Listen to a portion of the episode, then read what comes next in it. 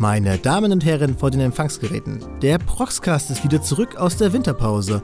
Ich bin immer noch euer Firo und an meiner Seite sitzen heute Cardcaptor Tassels. Ich bin Tassels und ihr nicht. Und Princess Vasili. Hi! Heute trauen wir uns in ein Thema, auf das wir uns schon seit Anbeginn dieses Podcasts freuen. Und zwar nichts Geringeres als dem Magical Girl Genre. Wubu, Kira! Hi! Schön, dass ihr es nach der langen Zeit doch wieder hierher gefunden habt. Yes, ich freue mich. Ich freue mich auf eine schöne Runde und dass wir den Mondstein fliegen und siegen sehen. Das wünsche ich mir auch. Mondstein, ist das nicht was aus Pokémon? Damit kann man sein äh, Nidorina zu Nidoqueen entwickeln. So. Ja, seid ihr denn gut ins neue Jahr gerutscht? Nochmal ganz kurz hier formell, habe ich euch, glaube ich, auch noch gar nicht gefragt. Ich glaube, ich bin gleich ein paar Jahre weiter gerutscht oder so. Bist ausgerutscht quasi. Ja. Gott, das sind solche Dad-Jokes. so, sorry. heute ist die, heute ist die Boomer-Episode. Ah ja, damals haben wir noch Silvester draußen gefeiert. damals haben wir nicht Feuerwerkskörper, sondern richtige Marschflugkörper in die Luft geschossen.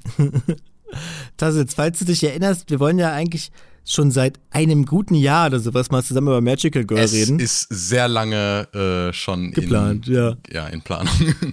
Und bis jetzt hat es immer an einer Sache gescheitert. Und zwar haben wir uns gedacht, dass man bei so einem Thema eigentlich gerne ja auch mal so eine, so eine weibliche äh, Sicht irgendwie reinbringen möchte. Und die hat uns lange gefehlt, aber jetzt haben wir endlich hier bei uns Vasili, der diesen Part für uns erfüllt. ich freue mich. Wir haben Vasili Forced Feminized. Nur für diesen Zweck. Danke, Leute. Vasili, genau deswegen frage ich dich, obwohl es eigentlich nichts damit zu, zu tun hat. Was hast du denn zuletzt so gesehen? Ähm, das, was ich zuletzt gesehen habe, ist gar nicht so lange her. Erst vor ein paar Tagen habe ich einen Film angeschmissen, der den verheißungsvollen Titel Harmageddon trägt. Oder im Original Genma Taizen. Kennst du den Tessels? Harmageddon? Nee. Oder wieso lachst du? Nee, es ist Weil der Titel einfach lustig ist, sorry. der Titel ist lustig und der Film ist es, ist es ebenso. Ähm, es ist ähm, ein Film aus den frühen 80ern. Äh, äh, tatsächlich der allererste Madhouse äh, Kinofilm, also wirklich die, die, ihre erste komplette Soloproduktion. Und der Film ist, ähm, wie man sich vorstellen kann, mit, mit so einem Titel und mit so einem Jahrgang ist er sehr abgespaced, sehr äh, skurril. Und das sind zwei Stunden von Psychic Fights und Post äh, nicht Post-Apokalypse, sondern Prä-Apokalypse eigentlich. Und dann kommt der Apokalypse, das apokalyptische Finale. Und es ist sehr, sehr ähm, durchgedreht, aber ein richtig, richtig guter Ride und ähm, lustigerweise habe ich auch erst kurz bevor ich den Film eigentlich angeschmissen habe herausgefunden, äh, ist der Film eigentlich die, die Inspiration, die mehr oder weniger zufällig, also vielleicht auch nicht ganz so zufällig, dafür gesorgt hat, dass Akira entstehen konnte, weil ähm, Ach, der Akira-Schöpfer, äh, Katsuhiro Otomo, der war, das war seine erste Beteiligung an einem Anime-Film. Und wenn man den Film und Akira so mehr oder weniger nebeneinander schaut, sieht man auch halt einen Haufen Parallelen vom Highschool-Schüler, der plötzlich äh, diese psychokinetischen Kräfte erlangt, bis hin zu wirklich abstrusen äh, Szenen in so einer in so einem Großstadtmilieu bis hin zur bis hin zum durchgedrehten Finale, in dem so ein bisschen alles her und zu geht und viele Dinge explodieren. Aber sieht es denn auch so spektakulär aus wie bei Akira oder sieht es visuell den kürzeren? Naja, gut, ähm, was das Ganze, was das, was das Production Value anbelangt, ist natürlich schwer mit Akira mitzuhalten, was, weil das war halt so ein Gigaprojekt, das so viele Millionen von Yen verschluckt hat. Aber der Film an sich, äh, Harmageddon, der sieht trotzdem wirklich verdammt schnieke aus. Einerseits ist es halt wirklich sehr, sehr artsy directed, also äh, Rintaro steht hinter dem Film, wem das was sagt, und der hat halt wirklich einen sehr ambitionierten und sehr skurrilen Stil. Und die Szenen, wenn ich euch jetzt, wenn ich die Zeit haben will ich, aber wenn ich euch so Stück für Stück erzählen würde, was in einzelnen Szenen passiert, das sind, das ist so out of place und eigentlich nur bis nur so lose miteinander zu verbinden, aber die einzelnen Szenen haben halt alle irgendwas, das mich eingesogen hat, weil weil manchmal wechselt, we äh, wechseln die Farbpaletten so super hart oder dann wird es auf einmal so fast schon psychedelisch und das ist wirklich, ähm, das hat sehr, sehr viel Spaß gemacht und was es, was, und was das Sakuga-technische anbelangt, ist der Film halt auch ganz, ganz ganz schön krass. Da gibt's wirklich ein paar Sequenzen, die mich aus dem, aus dem, äh, aus den Schuhen gehauen hat. Zum Beispiel, wenn da irgendwie der, der, so ein Feuerdrache auftaucht, der so die, seine Form switcht, während all so viel Shit auf dem, auf der Leinwand abgeht, das ist wirklich ein Erlebnis. Einfach ein ziemlich intensives Erlebnis, muss ich sagen. Und ich habe den Film genossen. Ich kann ihn empfehlen. Harmageddon von Madhouse. Tassels, was hast du denn zuletzt gesehen? Es ist lustig, dass er gerade Rintaro erwähnt hatte, weil ich hatte fast geplant, die Tage äh, X 1999 zu gucken. Uh. Ist ja auch ein, auch ein Rintaro-Film, auch visuell sehr anspruchsvoll. Äh, habe ich dann aber tatsächlich nicht. Äh, worüber ich eher sprechen wollte, ist, ich habe mir jetzt eine sehr, sehr große Neujahrs- äh, Resolution gemacht, nämlich, dass ich äh, Gundam, die ganze, das ganze Franchise mal Uiuiui. aufdröseln und Holy schauen shit. möchte. Ich weiß, es ist groß, es ist ein großes Projekt, es ist ein großes Projekt. Aber immerhin habe ich schon mal angefangen, also im Gegensatz zu vielen anderen Neujahrsbeschlüssen schon mal wenigstens etwas Progress. Ja, und ich habe jetzt tatsächlich mit Gundam, like Gundam Gundam, hier 0079 angefangen. Und äh, ist pretty good bisher. Also ich fand, ja, obviously. Anime, der like 40 Jahre lang ein super großes Franchise ist, ist tatsächlich gut. Wow, welche Überraschung. äh, ja, und es ist ganz interessant zu sehen, wie, ähm, wie der Anime ja schon fast in, seinen Anfangs, in seiner Anfangszeit irgendwie ähm, gescheitert ist. Also der originale Anime musste ja tatsächlich, tatsächlich in der Production kurzzeitig dann doch beendet werden. Es sollte ja erst ein äh, so ein Four-Core werden mit 51 Episoden, glaube ich. Äh, dann konnten sie, glaube ich, nur knapp über 40 produzieren, weil halt es nicht, nicht gut verkauft hat, was auch immer. Ne? Äh, man weiß ja, wie äh, dubios immer solche Produktionen sind. Mhm. Äh, und es ist auch nicht wirklich like High Production Value, auch für die späten 70er nicht. Also da gibt es definitiv bessere Sachen, so wie, keine Ahnung, irgendwie Aim for the Ace oder so. Ähm, man sieht auf jeden Fall, wo die, die, die, die Corners gecuttet wurden. Äh, und dann hat es sich ja doch erst durch diese Recap-Filme besser wieder verkauft. Und äh, das ist interessant, dass, obwohl dieser Anime eigentlich auch schon viel Qualität hat, so im, im Writing gerade und, und eine super interessante Welt. Man merkt direkt, dass da sehr, sehr, sehr viel Worldbuilding im Hintergrund abgeht, von dem man in der Story nicht viel mitbekommt. Die reden zum Beispiel gerade am Anfang des Animes plötzlich von irgendwelchen Partikeln, irgendwelchen äh, komischen physikalischen Gesetzen, wo ich mir denke, ist das überhaupt echt oder gehört das zum Worldbuilding, weil die so davon ausgehen, dass du einfach verstehst, was sie sagen irgendwie. Und es ist tatsächlich einfach Teil des Worldbuildings, wo es gar nicht erklärt wird, sondern einfach mal so reingeschmissen wird. Es ist eine sehr, sehr interessante Art, einen Anime zu schreiben. Aber sind dann solche, solche Science-Elemente, hat es dann innerhalb der Serie dann irgendwie Hand und Fuß und macht irgendwie Sinn oder hast du das Gefühl, dass das dann einfach nur so dahergebrabbelt ist, damit es clever klingt und wirkt? Sure. Ich, also ich meine, das, was den Anime damals ja schon so abgesetzt hat von, von anderen Mecha-Shows, äh, ist halt, dass es doch relativ realistisch in Anführungsstrichen sein soll. Also es sind jetzt keine Super-Robots, keine Gurren Lagans oder so, die irgendwie überall auf ihrem Körper irgendwelche kleinen Drills haben oder so, sondern es sollen halt schon irgendwelche Kriegsmaschinen sein, die mehr oder weniger glaubhaft äh, sich ähm, hantieren lassen. Und dann reden sie dann doch oft von Zeug, wo ich mir denke, ja, das, da, das wurde bestimmt recherchiert, wie irgendwie so Militärtechnologie funktioniert und wie genau jetzt irgendwie äh, ein Radar da und da funktioniert, wie genau die Steuerung von irgendwelchen Sachen funktioniert, wie, wie Jets geflogen werden oder so. Aber dann ist halt auch so kompletter äh, Science-Fiction-Kram, wo ich mir denke, den haben sie sich bestimmt einfach nur als Plot-Convenience ausgedacht. Also ich habe tatsächlich gelesen, dass äh, dieses ganze Konzept, dass es ja diese New-Types gibt, also das kam tatsächlich im Anime noch gar nicht auf. Ich bin erst so zehn Folgen drin. Aber ähm, es gibt halt diese neue Art von Menschen, die halt auf einer anderen. Also die, das, das war eigentlich nur erfunden, dieses ganze Konzept, um zu erklären, warum halt ein 15-Jähriger einen Roboter steuern kann. und, und da dachte ich mir so, huh, okay, das ist merkwürdig, weil das hat tatsächlich noch ganz andere Implikationen im Anime, aber wenn es, wenn es funktioniert, warum nicht?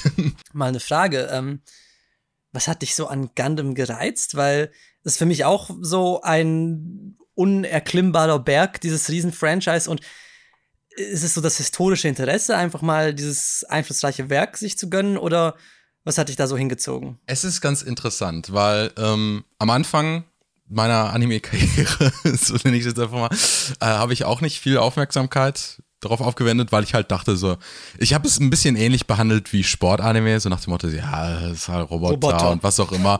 Aber dann, aber dann kam halt schon so dieses Meme immer wieder auf von wegen, ich meine, ihr kennt das sicherlich, ne? So von wegen Gundam geht nicht über Roboter, sondern mhm. es ist, es ist, es ist eine ziemlich so. diepe Show mit viel like Politik und sowas drin und und ganz ganz interessantem Worldbuilding. Und dann war ich schon immer so interessiert. Ah, okay, habe hier und da mal ein bisschen reingelesen und es hat mich interessiert.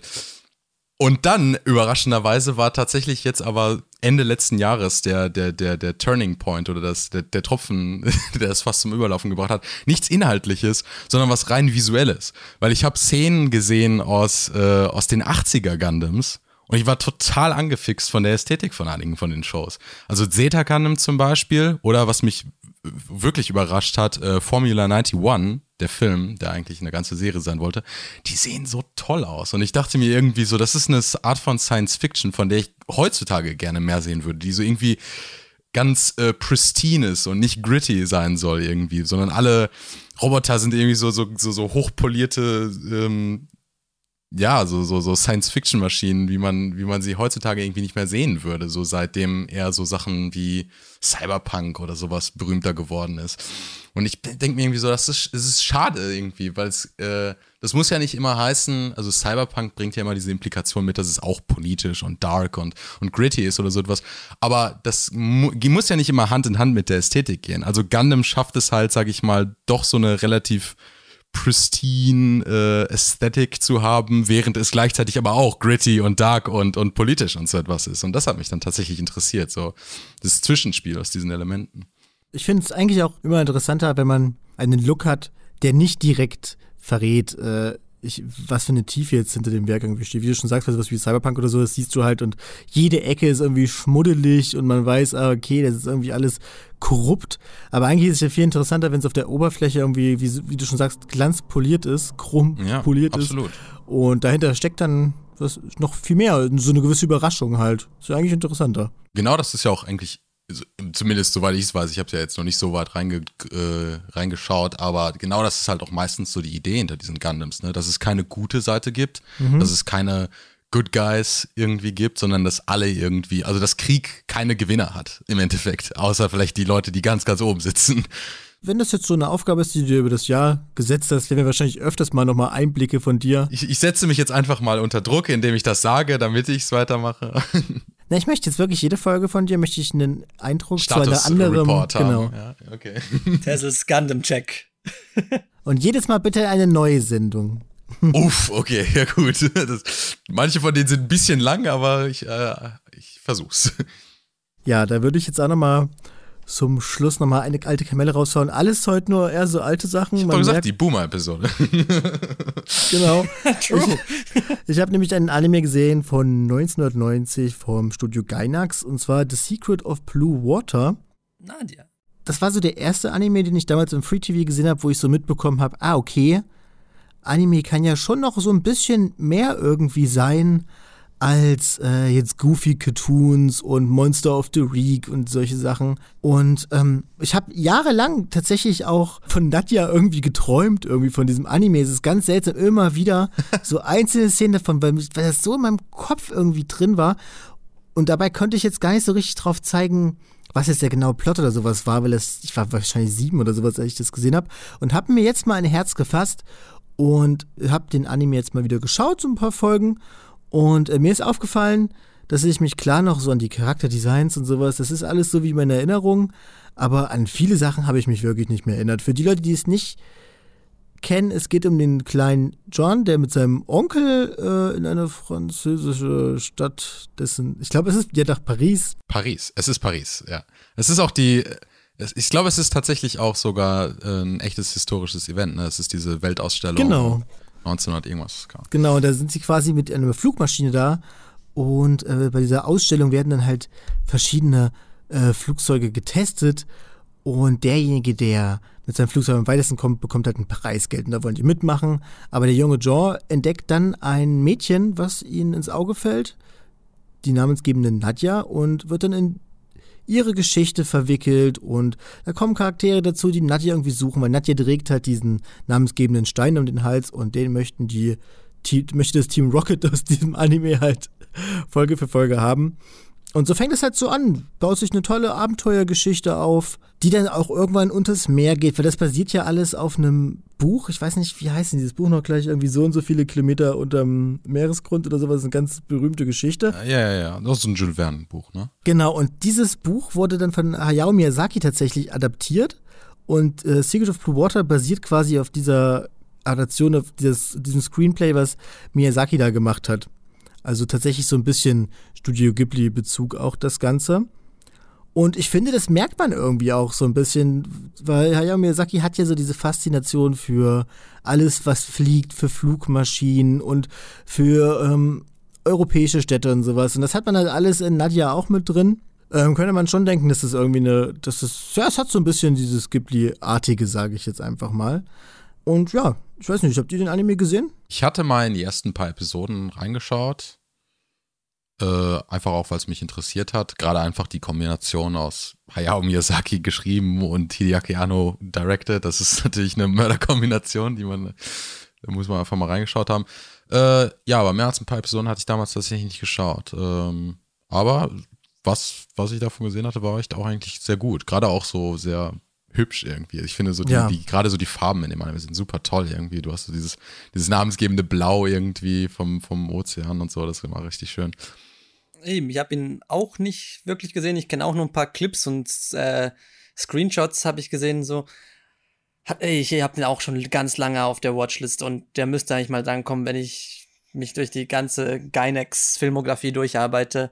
Und ja, also ich, bei mir steht er eigentlich auch weit oben und ich hätte mal, ich, ich müsste den eigentlich wirklich auch mal finishen. Auf jeden Fall. Ja, ich kann mich nur erinnern, dass der so ein paar Filler-Folgen auch hat. Das habe ich jetzt in der Recherche auch irgendwie gelesen. Es gibt so diese ja. namensgebenden Strand-Episoden, die wohl berühmt berüchtigt sind.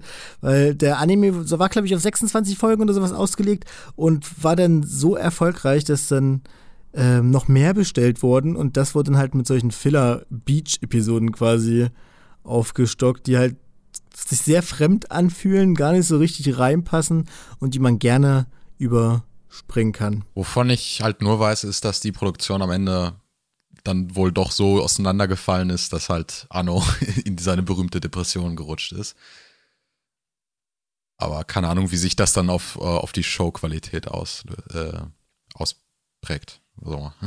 Das ist auch irgendwie interessant zu sehen, weil ähm, Secret of Blue Water ist, würde ich sagen, schon die meiste Zeit ein sehr lebensbejahender und positiver Abenteuer-Anime, sage ich mal. Und ja, das ähm, genaue Gegenteil von NGE in vielerlei Elementen, könnte man sagen.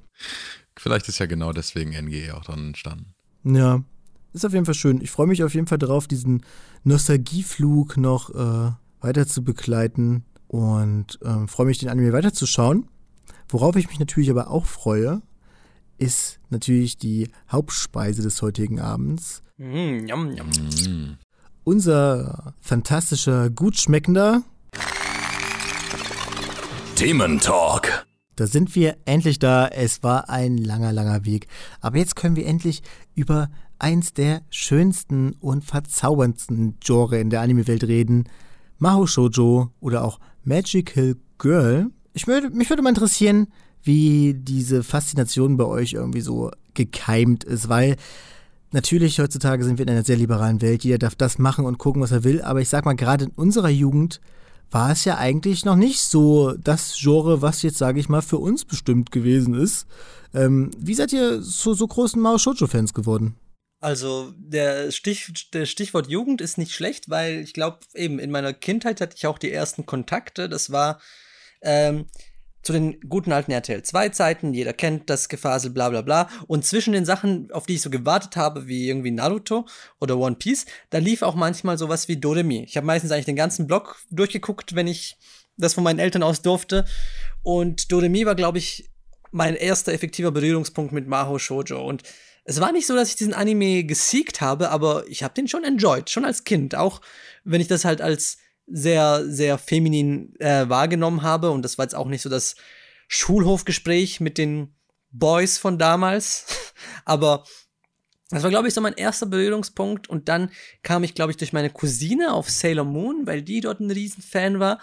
Und das waren so eben die, die ersten das erste Herantasten an dieses Genre, aber ohne das irgendwie, also ohne wirklich die, die, die, die, den Hunger auf mehr zu entwickeln, das kam dann halt schon später mit der Adoleszenten-Weep-Phase. Mhm. Wo man das dann auch mit, ähm, mit ganz frischen und anderen Augen dann mal sehen konnte und nicht mehr so voreingenommen war wie vorher. Genau. Tassels, wie war es bei dir? Wir wissen ja mittlerweile, ist ja ein alter Käse, dass du generell ja erst ein bisschen später so zu dem Thema gekommen bist. Wobei ich diesmal tatsächlich auch etwas früher ansetzen kann, wenn auch auf eine ungewöhnliche Art und Weise.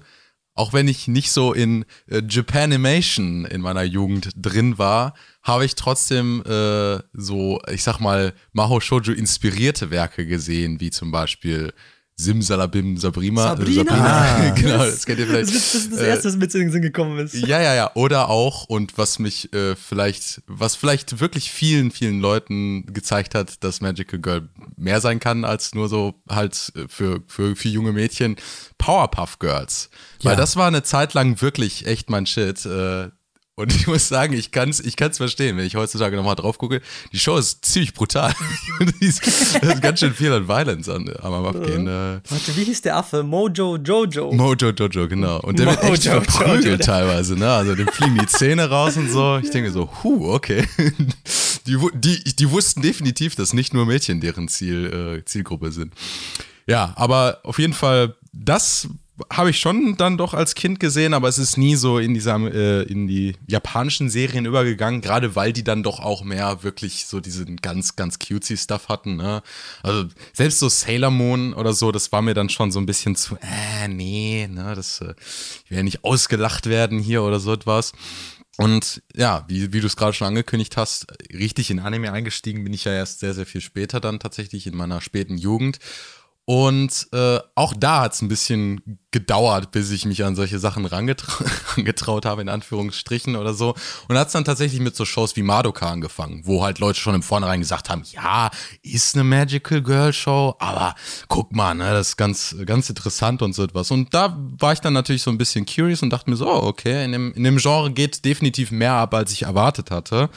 Also schaue ich mal ein paar andere Shows noch.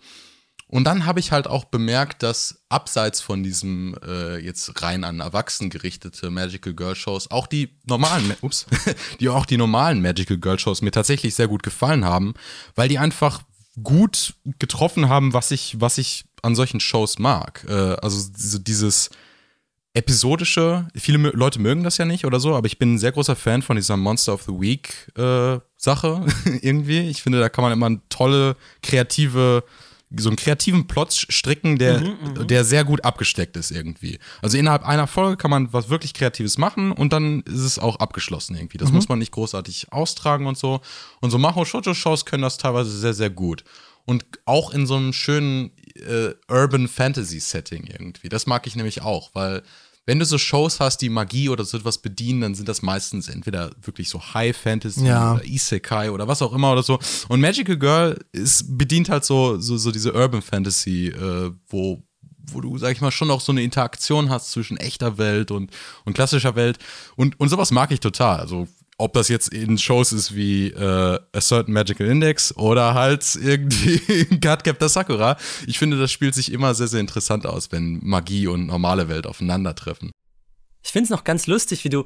Das, das, ist so für mich das, das, das große Schloss vor Madoka Magica, das, äh, was du angesprochen hast, dieses, die Leute werden da reingelockt, vor allem halt diejenigen, die noch kein Faible für äh, Maho Shoujo haben, mit dem Satz so, ja, das sieht so aus, aber damn, das ist brutal, das, da geht's zur Sache, ne? Nein, komm on, so haben das alle Leute damals beworben, basically. Genau, genau. Und das, das finde ich, das finde ich so irgendwie, das, das, das, so schlimm, das ist so, also nicht, also nicht schlimm, aber ich finde es halt, schon ein bisschen witzig, dass, dass man da quasi zuerst seine eigenen Komplexe verarbeiten muss, um das zu schauen. So, man, man muss, man muss, also, man muss wirklich sagen, nee, ich gucke diesen Mädchenshit nicht, das ist brutal, das ist voll ich muss, erwachsen. Ich muss Und, ganz ehrlich sagen, also ganz unironisch sagen, dass das einer der größten persönlichen Turns für mich war in, in, in meiner Jugend, sag ich mal, so diese Angst abzulegen, davon irgendwie mädchenhaften Shit zu mögen. Ja. Also, äh, da war ich wirklich, als ich so 16, 17 Jahre alt war oder so etwas, hättest du mich damit erwischt, irgendwie, ich wäre vor Scham gestorben oder so.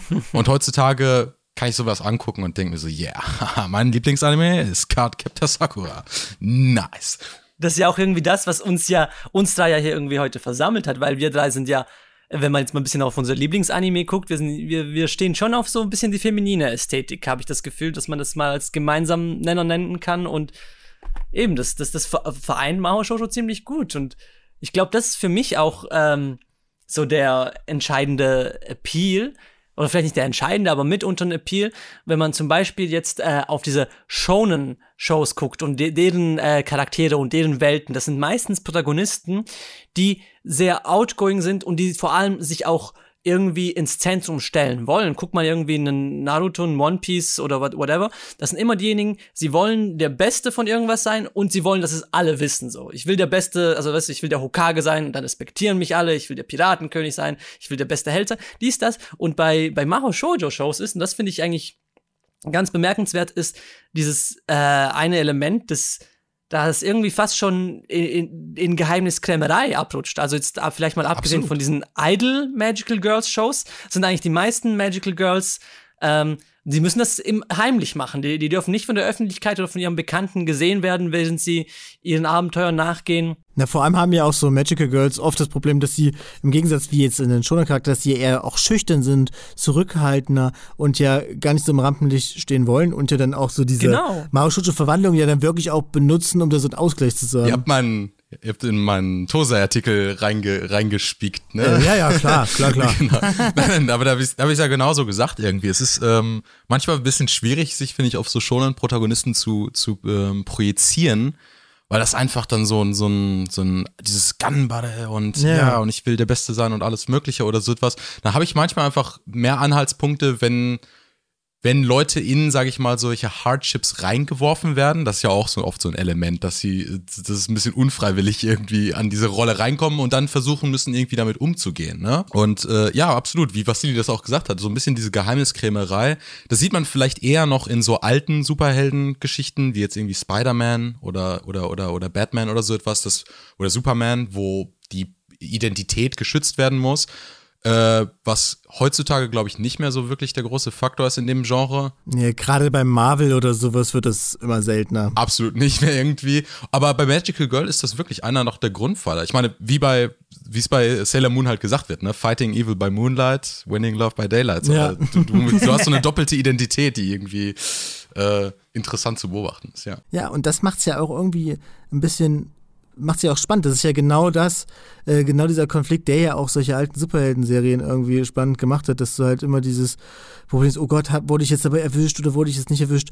Oder ähm, bringt es vielleicht sogar meine, meine Freunde in Gefahr, wenn Leute herausbekommen, dass ich jetzt hier das Magical Girl bin und solche Sachen. Das finde ich irgendwie immer direkt viel, viel spannender als so dieses im Rampenlicht stehende aus jetzt den, den schonen Animes. Eben, und in diesem Sinne, also wenn es jetzt ein bisschen äh, darker wird. Also mh, mm, Beispiele, die wir vielleicht noch später besprechen werden, aber wir haben jetzt schon mal Doka genannt.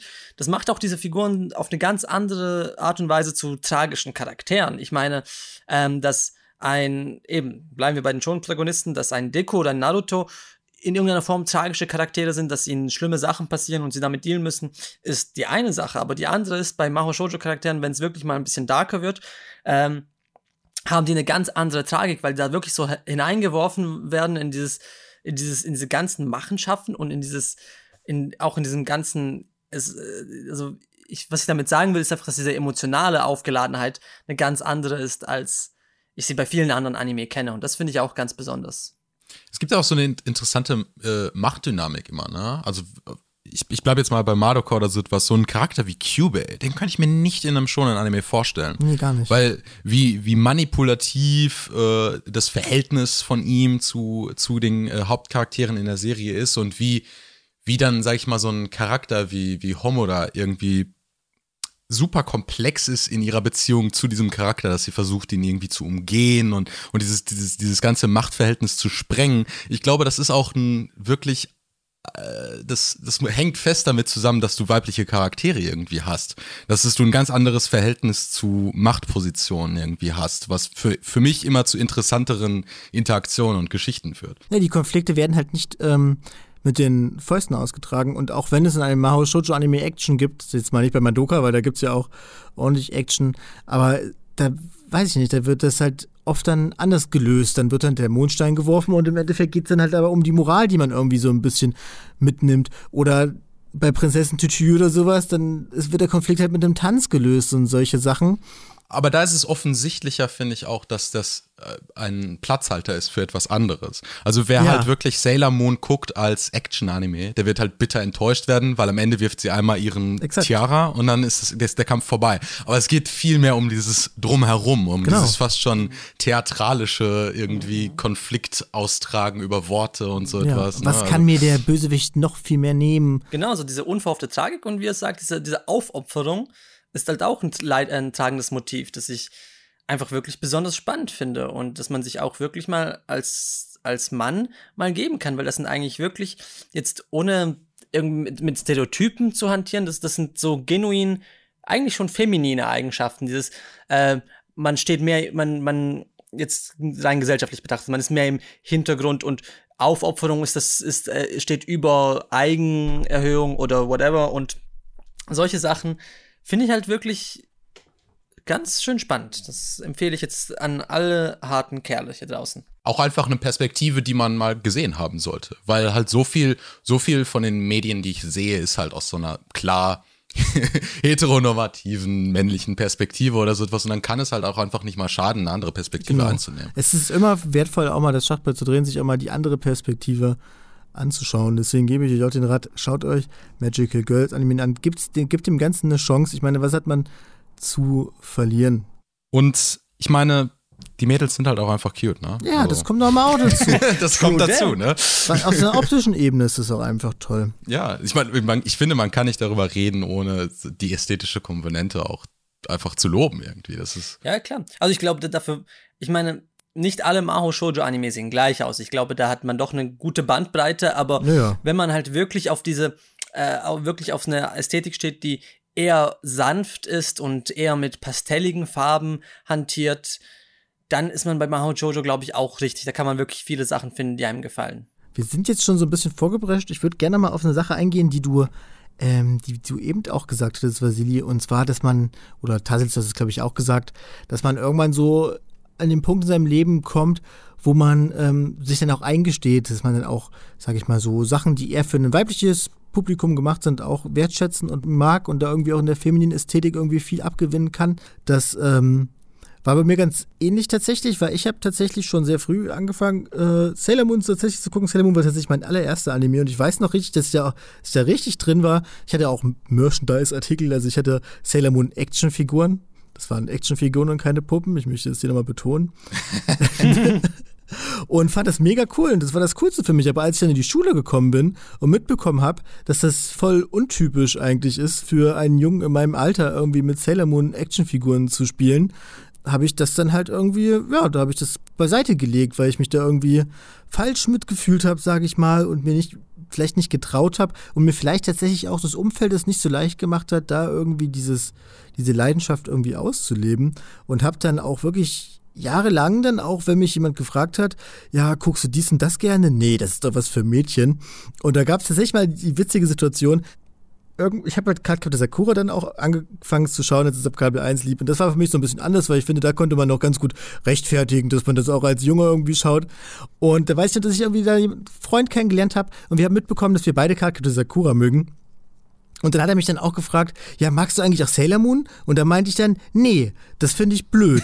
Das wäre doch was für Mädchen, wo ich mir im Nachhinein jetzt so denke, in der Situation würde ich sagen, ja klar, ist das Geilste auf der Welt. Aber das hat dann bei mir auch so ein bisschen die Volljährigkeit fast wahrscheinlich gedauert, bis ich mir wieder eingestanden habe, dass man auch als als, ähm, als jemand mit einem Penis in der Hose Magical Girl Animes schauen kann und sich dafür auch nicht schämen muss. Ja, es ist schade. Manchmal braucht es einfach ein bisschen, bis man sich über diesen gesellschaftlichen Drill hinwegsetzen kann und bis man einfach merkt, es ist, es ist lächerlich, irgendwie diese, diese, diese Konformität äh, zu gestehen. Irgendwie, ich meine, ich kann ja nicht verleugnen, dass wenn ich da sitze und, dann einfach diese Neuronenrezeption bekomme, so, bzz, oh, Magical Girl, gut, wie kann ich das nur rechtfertigen? Ich mag's halt einfach. Ich muss da keinen, keinen ironischen äh, keinen kein ironischen Schutzschild oder so etwas errichten oder sagen, ja, ich mag's, aber eigentlich ist das ja total dark das und muss, was auch immer muss man oder so etwas. nicht rechtfertigen. Eben, ich bin einfach an dem Punkt angekommen, wo ich mir denke, ja, what of it? Ich, ich mag solche Shows halt einfach. Was bei mir so ein Ding war, was, warum das bei mir auch so gefruchtet hat, damals auch schon und jetzt immer noch ist, dass ich, glaube ich, dieses Konzept des Verwandelns immer schon mochte. Weil wenn man so drüber nachdenkt, schlägt es eigentlich in so eine ähnliche Kerbe wie sowas wie Pokémon oder Digimon oder Dragon Ball, wo dann halt die Charaktere solche Verwandlungen irgendwie vollziehen, stärker werden und dass das dann halt auch, dass man, dass man das auch dann optisch irgendwie sieht, dass da so eine Veränderung irgendwie stattgefunden hat, des Power Levels oder was weiß ich. Und das, das hast du ja bei Magical Girl genauso wie jetzt, was weiß ich, bei Dragon Ball oder sowas. Und das ist halt irgendwie, wenn man drüber nachdenkt, cool. Und eigentlich ist es auch ähnlich wie in den schonen Anime, nur dass es halt weibliche Charaktere sind und dass die Konflikte ein bisschen anders gelöst werden. Aber eigentlich ist es ähnlich. Ich finde es interessant, dass du das ansprichst, weil es ist ähnlich, aber genau wegen den Aspekten, die du erwähnt hast, finde ich es auch wieder ein bisschen anders, weil, weil halt die Konflikte anders sind, sind auch die Verwandlungen irgendwie anders. Also ich muss jetzt zum Beispiel an diese ganzen äh, sehr, sehr alten Maho Shoujo Shows denken, wie die so in den, in den späten 70ern und 80ern groß geworden sind, wie äh, Magical Fairy Persia und Creamy Army und, und so ein Kram. und das geht sogar noch ein bisschen bis zu Sailor, Sailor Moon weiter, dass die Verwandlung sie oft in erwachsene Frauen Stimmt. machen. Und das ist, finde ich, eine super interessante Sache, dass du äh, meistens halt ich weiß nicht, so zwölfjährige Mädchen oder so etwas hast, die durch diese Verwandlung dann plötzlich erwachsen werden. Und dass, äh, dass dieses Erwachsenwerden so ein großer Faktor dabei ist, irgendwie stärker in Anführungsstrichen oder sein Powerlevel zu Ja. erhöhen. Es ist, ist ein total interessantes Konzept, was in Shonen irgendwie nicht so wirklich vorkommen würde. Dass man nicht wirklich äh, das Power-Level, sag ich mal, rein daran misst, wie stark man jetzt schlagen kann oder welchen Super Saiyajin, wie lang man jetzt die, die Haare hat oder was auch immer, sondern mehr so ein bisschen, es ist mehr so gesellschaftlich irgendwie, ne? Also wenn ich jetzt eine, eine hübsche, erwachsene Frau bin, dann werden mich die Leute plötzlich respektieren oder so. Da ist eine ganz andere, äh, ganz andere Erwartung irgendwie hinter. Ja, ich glaube, das hat ja dann auch tatsächlich erst mit so Animes wie Sailor Moon angefangen, wo das halt weniger geworden ist. Klar hast du da auch Shibi-User, die genau denselben Prozess irgendwie macht, aber Das ma se selbst, ähm, selbst Usagi macht das, ne? Also sie äh, am Anfang gerade so, da hat sie diesen Magical Lipstick oder gut, stimmt, Lipstick oder so, recht. mit dem sie dann zu, zu irgendwelchen erwachsenen Charakteren werden kann und sich an Bord von irgendeinem Schiff zum Beispiel schmuggeln kann als Reporterin oder so. Es ist äh, auf jeden Fall drin. Es hat nachgelassen, definitiv. Aber ähm, das liegt, glaube ich, auch einfach so ein bisschen an dem, an dem Image, äh, was sich geändert hat irgendwie bei Magical Girl Shows. Also der, der Konflikt hat sich definitiv verändert seit der Anfangszeit. Kann ich nur ganz kurz mal eine ganz kurze. Zwischenfrage lancieren, nämlich was ist eure liebste Magical Girl Transformation? Nochmal ganz kurz angehauen. das ist schwierig. Du meinst jetzt einfach so äh, Transformation Sequence, also einfach die so Sequence die wiederkehrende. okay, ja, ja, okay. Genau. Schwierig. Aber ich finde es, Sailor Moon ist schwierig zu toppen, einfach weil ich die Musik auch so toll finde. Immer dieses Uhu, Sailor Moon. Ja. Sailor Moon ist gut. Ich, Madoka ist natürlich auch, auch weit vorne. Also gerade die erste von, oh Gott, wie heißt denn die, wie heißt das blonde Mädchen bei Madoka? Wisst ihr es gerade noch aus dem Kopf? Mami? Ja, genau. Die erste Verwandlung von ihr, die, die Ja. ist so spektakulär animiert. Das geht ja dann auch so fl flüssig dann in, diesen, in den Kampf über. Das sieht richtig cool aus. Ja.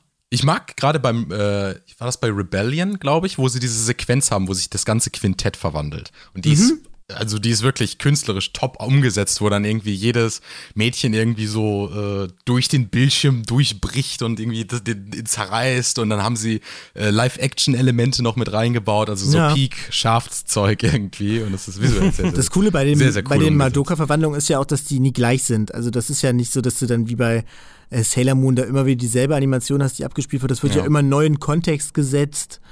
Ähm, ist ja eh der Mao Shoujo Anime, der so ein bisschen rausfällt. Aber der macht das richtig gut, der macht da einen guten Job. Aber ich muss auch sagen, ich finde die von Princess, Princess Tutu finde ich auch cool. Die ist natürlich ein bisschen kurz und die ist jetzt unaufgeregt. Aber das hat aber auch seine Vorteile, finde ich. Weil sie ist halt auch schnell vorbei, nimmt nicht so viel Sendezeit ein und sieht ja trotzdem schick aus, finde ich. Funktioniert mit der Musik auch gut. Ah, ist cool, die ist cool. Nur wenn ich einen so oddly specific äh, nennen müsste, dann wäre das vielleicht noch aus Hardcatch Precure, die Transformation äh, von äh, Cure Sunshine. Einfach weil das ist einer meiner Lieblings-Key-Animator tatsächlich und es ist unfassbar toll animiert irgendwie. Es ist so eine ganz flüssige, aber trotzdem sehr, sehr schöne Bewegung irgendwie. Und es ist so fast schon so ein bisschen auch so ballettmäßig irgendwie, aber mit so Fighting-Moves drin. Äh, das ist eine ganz, ganz interessante Sequenz, die man sich, finde ich, einfach mal alleine so aus den Sakuga-Gründen geben sollte. Generell Precure, Precure hat sehr, sehr, sehr hohe ja. Production Values. Man würde, man mhm. würde sich wundern, wenn Leute immer so bemängeln, so, oh, äh, was mit der Production Value bei, bei One Piece oder bei ähm, Dragon Ball los, dann heißt das meistens wahrscheinlich, dass sie mehr Leute bei Precure gehabt haben. Stimmt, also bei, vom Precure habe ich auch mal einfach nur auf YouTube einfach, glaube ich, so Transformation Sequences durchgeschaut. Den Anime selber habe ich noch nie gestartet. Sollte ich vielleicht auch mal nachholen, aber die sahen teilweise schon richtig schnieke aus. Ja, Toei kann, mhm. wenn sie wollen, ne? Also.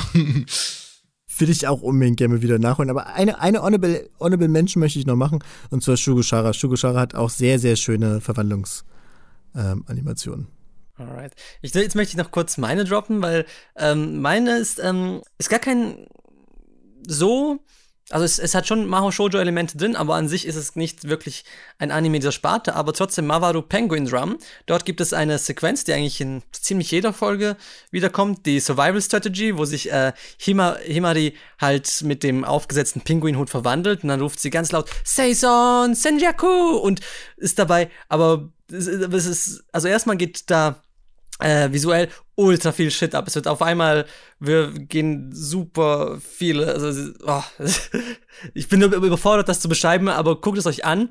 Ähm, und ich finde es einfach auch ganz cool, dass erstens ist es halt visuell und ästhetisch super schön. Auf der anderen Seite ist es halt wirklich so eine Transformation-Sequence, wo sie von dieser äh, schüchternen, lieben, Himoto-mäßigen äh, Person zur quasi Domina wird. Also wirklich, da ist sie auf einmal auf so einem Podest oben und läuft die Treppe danach herunter und sagt, hört ihr, hört zu, ihr Lowlives und so weiter.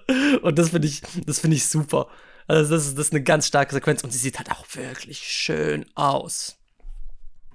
Das ist ja dann wirklich eine Verwandlung, wo sich auch dann wirklich viel tut beim Charakter. Ich finde es auch immer mhm, interessant, mhm. wenn diese Verwandlung nicht nur am Aussehen was ändert, sondern auch am Charakter, wie zum Beispiel bei Princess Tutu, wo man ja das Gefühl hat, dass ähm, ja der, das Mädchen ja dann wirklich nach der Verwandlung ja wie ausgewechselt ist, ne? Und äh, wo wir schon bei Prinzess Tutu sind, wollen wir vielleicht mal ein bisschen, bisschen bleiben, ein bisschen, bisschen drüber schnacken über ja, den Anime. Jetzt müssen wir mal über die Werke reden, sonst bleiben wir nur so. Sure, sure. Wir sind jetzt ein bisschen hin und her immer gesprungen, aber das ist auch, das ist ja auch sehr schön. Ich denke, wir haben da bis jetzt auch einen sehr interessanten Talk. Aber bevor wir jetzt äh, die Chance verpassen, über diese Werke zu reden, die uns sehr am Herzen liegen, wollte ich doch mal sagen, gebe ich dir mal kurz das Wort, Vasili, weil du hast ja Prinzess Tutu erwähnt im Vorfeld, dass du den unbedingt, unbedingt besprechen möchtest. Genau, ich habe ich hab den quasi mitgebracht. Ähm Ah, weil er inzwischen wirklich zu meinen Lieblingsanime gehört. Ich habe ihn wirklich kürzlich zu Ende geschaut und ähm, also jetzt, so, jetzt ist schon inzwischen schon wieder länger her, aber er gehört inzwischen wirklich zu meinen liebsten Anime und ich finde ihn unglaublich stark, weil ähm, Andererseits ist es halt, ist es, ist es halt eine wirklich grandios umgesetzte Maho Shoujo Formula. Also man hat ähm, vor allem zu Anfang sehr stark, später ähm, bahnt sich dann langsam ein Finale an, aber man hat diese Monster of the Week Structure, man hat wirklich dieses, ähm, dieses Mädchen, also übrigens nicht einmal ein Mädchen, sondern eine ja, Ente. Man könnte ja sagen, dass es eigentlich eher ein Magical Duck Anime ist. Magical Duck indeed. Nee, wirklich, die wird halt in, in erst zuerst mal in ein Mädchen verwandelt und dann bekommt sie noch die Fähigkeit, sich in Princess Tutu zu verwandeln. Also, ähm, eine Dings, die, da, da, das Magical Girl der Show. Und da, da spielen halt ganz verschiedene Komponenten mit. Also einerseits, es ist, es ist nicht so urban, wie man es eigentlich kennt. Es ist schon fast eher ein mittelalterliches Setting, ne? Es ist an einer Ballettschule und genau dieses Ballett, also Ballett ist ja das, auch das irgendwie so ein ganz großes Thema. Ballett und so klassische Märchen aller äh, Gebrüder Grimm werden da alle so ein bisschen miteinander vermischt und das ergibt dann dieses, das ergibt dann diese, diese, diese Show und ich finde einfach, dass es ähm, mich ganz, also es, es war einfach wirklich sehr faszinierend, wie äh, mit ganz vielen Elementen gespielt wird und es ist halt, oh, ich weiß gar nicht, wo ich anfangen soll. Ich finde es einfach wirklich eine überragend schöne Show und es, es ist halt ähm, auch Tutu oder äh, wie sie halt quasi bürgerlich heißt, Achiru, ist halt auch ein ja, ja. ist, ist, halt, ist, ist, halt, auch ein Charakter, der ähm, sehr, sehr klassisch ist, ist sehr unverhofft kommt hier in diese Rolle und ähm, ist als, als normales Mädchen wirklich sehr clumsy und ein bisschen, also ein liebenswertes Mädchen, aber als Tutu ist sie auf einmal äh, quasi eine, schon eine Göttin. Ne? Ich würde sagen, wirklich so, sie, sie heilt die Seelen der Leute instantly, indem sie mit ihnen tanzt. Und das ist halt einfach, äh, es steckt ganz viel Bildsprache dahinter und man spielt wirklich äh, was ich übrigens auch besonders finde, ist ein Anime, der irgendwie mit der, mit der e-, Metaebene auf eine interessante Art und Weise spielt. Ich finde es manchmal irgendwie belanglos, wenn man einfach sagt, oh, jetzt ist es Meta, der Anime ist sich seiner selbst bewusst oder so, aber der Anime wirklich spielt damit, dass eine Erzählung in der Erzählung ist, mit dem ganzen Märchensetting, das finde ich ganz schön geil. Und bevor ich zu viele Sachen auf einmal erzähle, will ich einfach sagen, es ist eine, ist eine grandiose Show. Du hast es eben schon gesagt, dass sie ähm, als normales Mädchen so mega clumsy ist, wählt sich halt wirklich ein bisschen wie eine Ente. Und ich, und dann halt als Prinzessin Tutu ist sie ja wirklich grazil in Person. Ich finde, das so cool, dass sie ja wirklich, sie, sie benutzt ja dieses, diesen Ballettskill ja wirklich eins zu eins nur noch in den Moveset. Es gibt nicht einen Shot, wo sie ganz normal einfach dasteht.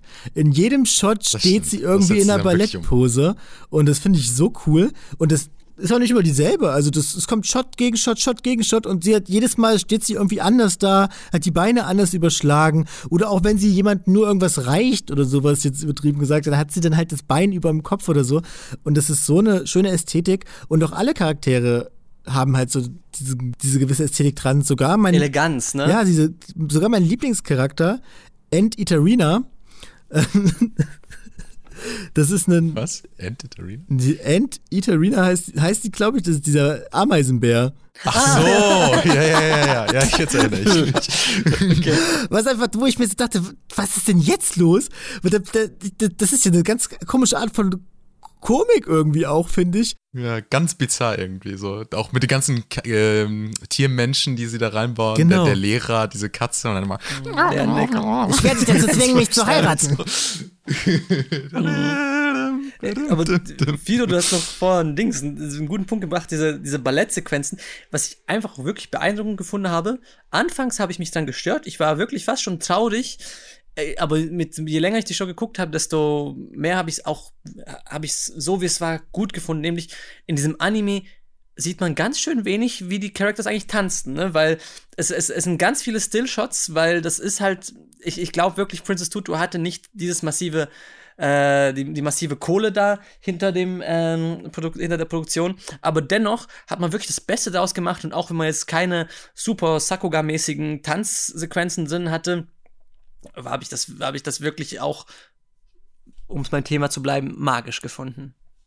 Ich finde, das, das, das, das, äh, das ist schade. Ich habe das auch an einem gewissen Punkt so bemerkt, nach dem Motto, irgendwie, wann kommt denn jetzt mal so die große Balletteinlage und wir sehen wirklich wie, Ahnung, Welcome to the Ballroom, so eine ganze Sequenz, irgendwie, wo sie mal tanzen oder so. Und die kommt dann zwar nicht, aber das, ähm, es ist nicht ganz so schlimm, weil der Anime einfach rein konzeptionell so gut funktioniert. Also diese ganzen, wie du es schon gesagt hast, du brauchst irgendwie einen Shot zu sehen und du, du, merkst schon so irgendwie, alles greift irgendwie ineinander. Also du glaubst gar nicht, wie gut es funktioniert, dass irgendwie, dass sie so magical, so, so wirklich eigentlich magical Girl Tropes, die du für total irgendwie modern gehalten hast, verbinden mit äh, Geschichten, die wirklich like mehrere Jahrhunderte schon alt sind und und und äh, Oper und Ballett, die irgendwie Ende des 19. Jahrhunderts oder sowas geschrieben wurden und es, und es greift alles ineinander irgendwie und auch, auch visuell funktioniert das alles sehr, sehr, sehr gut. Ich muss sagen, das ist ein Anime, der, der konzeptionell einfach unfassbare Stärke hat. Genau, genau. Da hatte ich auch wirklich die Schwierigkeiten, das zu, zu wirklich äh, zu greifen, irgendwie das zu erklären, weil es, es, es, es spielt halt wirklich, wirklich mit diesen einerseits mit diesen klassischen deutschen Märchen. Im Anime wird übrigens auch regelmäßig Deutsch geredet, im japanischen Dub. das ist ganz schön amüsant. Naja, und, zumindest die Namen äh, und so etwas. Und die ne? Untertitel mhm. von den Folgen. Genau, genau. Genau, du siehst auch immer die Stücke. Das, das muss man ja auch mal ansprechen. Der ganze Sound, oder nicht der ganze, aber zumindest ein Großteil des Soundtracks sind ja auch wirklich so spätromantische Stücke, die einfach perfekt passen. Also es ist ja, man, man sagt ja nicht umsonst, dass das so die Musik ist, die später Filmmusik an sich äh, inspiriert hat, weil es ist so tolle Programmmusik, die so gut äh, funktioniert, um irgendetwas zu unterlegen, irgendwie, weil sie dramatisch ist, weil sie Emotionen hat oder so. Also es ist jetzt hier nicht irgendwie Mozart oder Beethoven oder so, sondern so Tchaikovsky, Mussorgsky und solche Leute und das funktioniert unfassbar gut auch. Also gerade so, ich, ich muss an Momente, äh, Momente denken, wo, wo die Animation es jetzt vielleicht nicht machen kann bei diesen Ballett-Show-Offs, äh, sag ich mal. Aber wo dann einfach irgendwie, keine Ahnung, der, der Partitu von Schwanensee läuft und du denkst dir so, oh, das hat richtig Pathos irgendwie. Ja, man denkt sich ja auch ein Stück weit was dazu. Also, ne, man hat ja diese Stillshots, wie du sagst, aber die jetzt, ich finde, die werden aber auch schön in Szene gesetzt. Also, ja, also generell, Shot Composition in dem Anime ist irgendwie toll. Die wenigen Bewegungen, die sie haben, werden aber irgendwie dann schön in Szene gesetzt. Und da wird dann halt auch, weiß ich nicht, viel mit so Overlay-Effekten irgendwie gespielt. auch viel früher digitale Animation und so. Ja, das Wasser und so, wie sie das animieren, das äh, schon so ein bisschen der Zeit voraus. Sieht halt einfach schick aus. So, man hat, man kann, ich habe das Gefühl, man kann nicht immer so hundertprozentig fassen, was das Auge da jetzt, was dem Auge da jetzt präsentiert wird.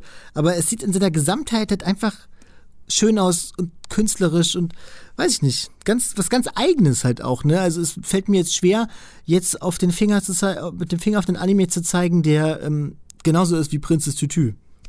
So vom Look. Nee, nee, nee, ist schon so ein Unikum.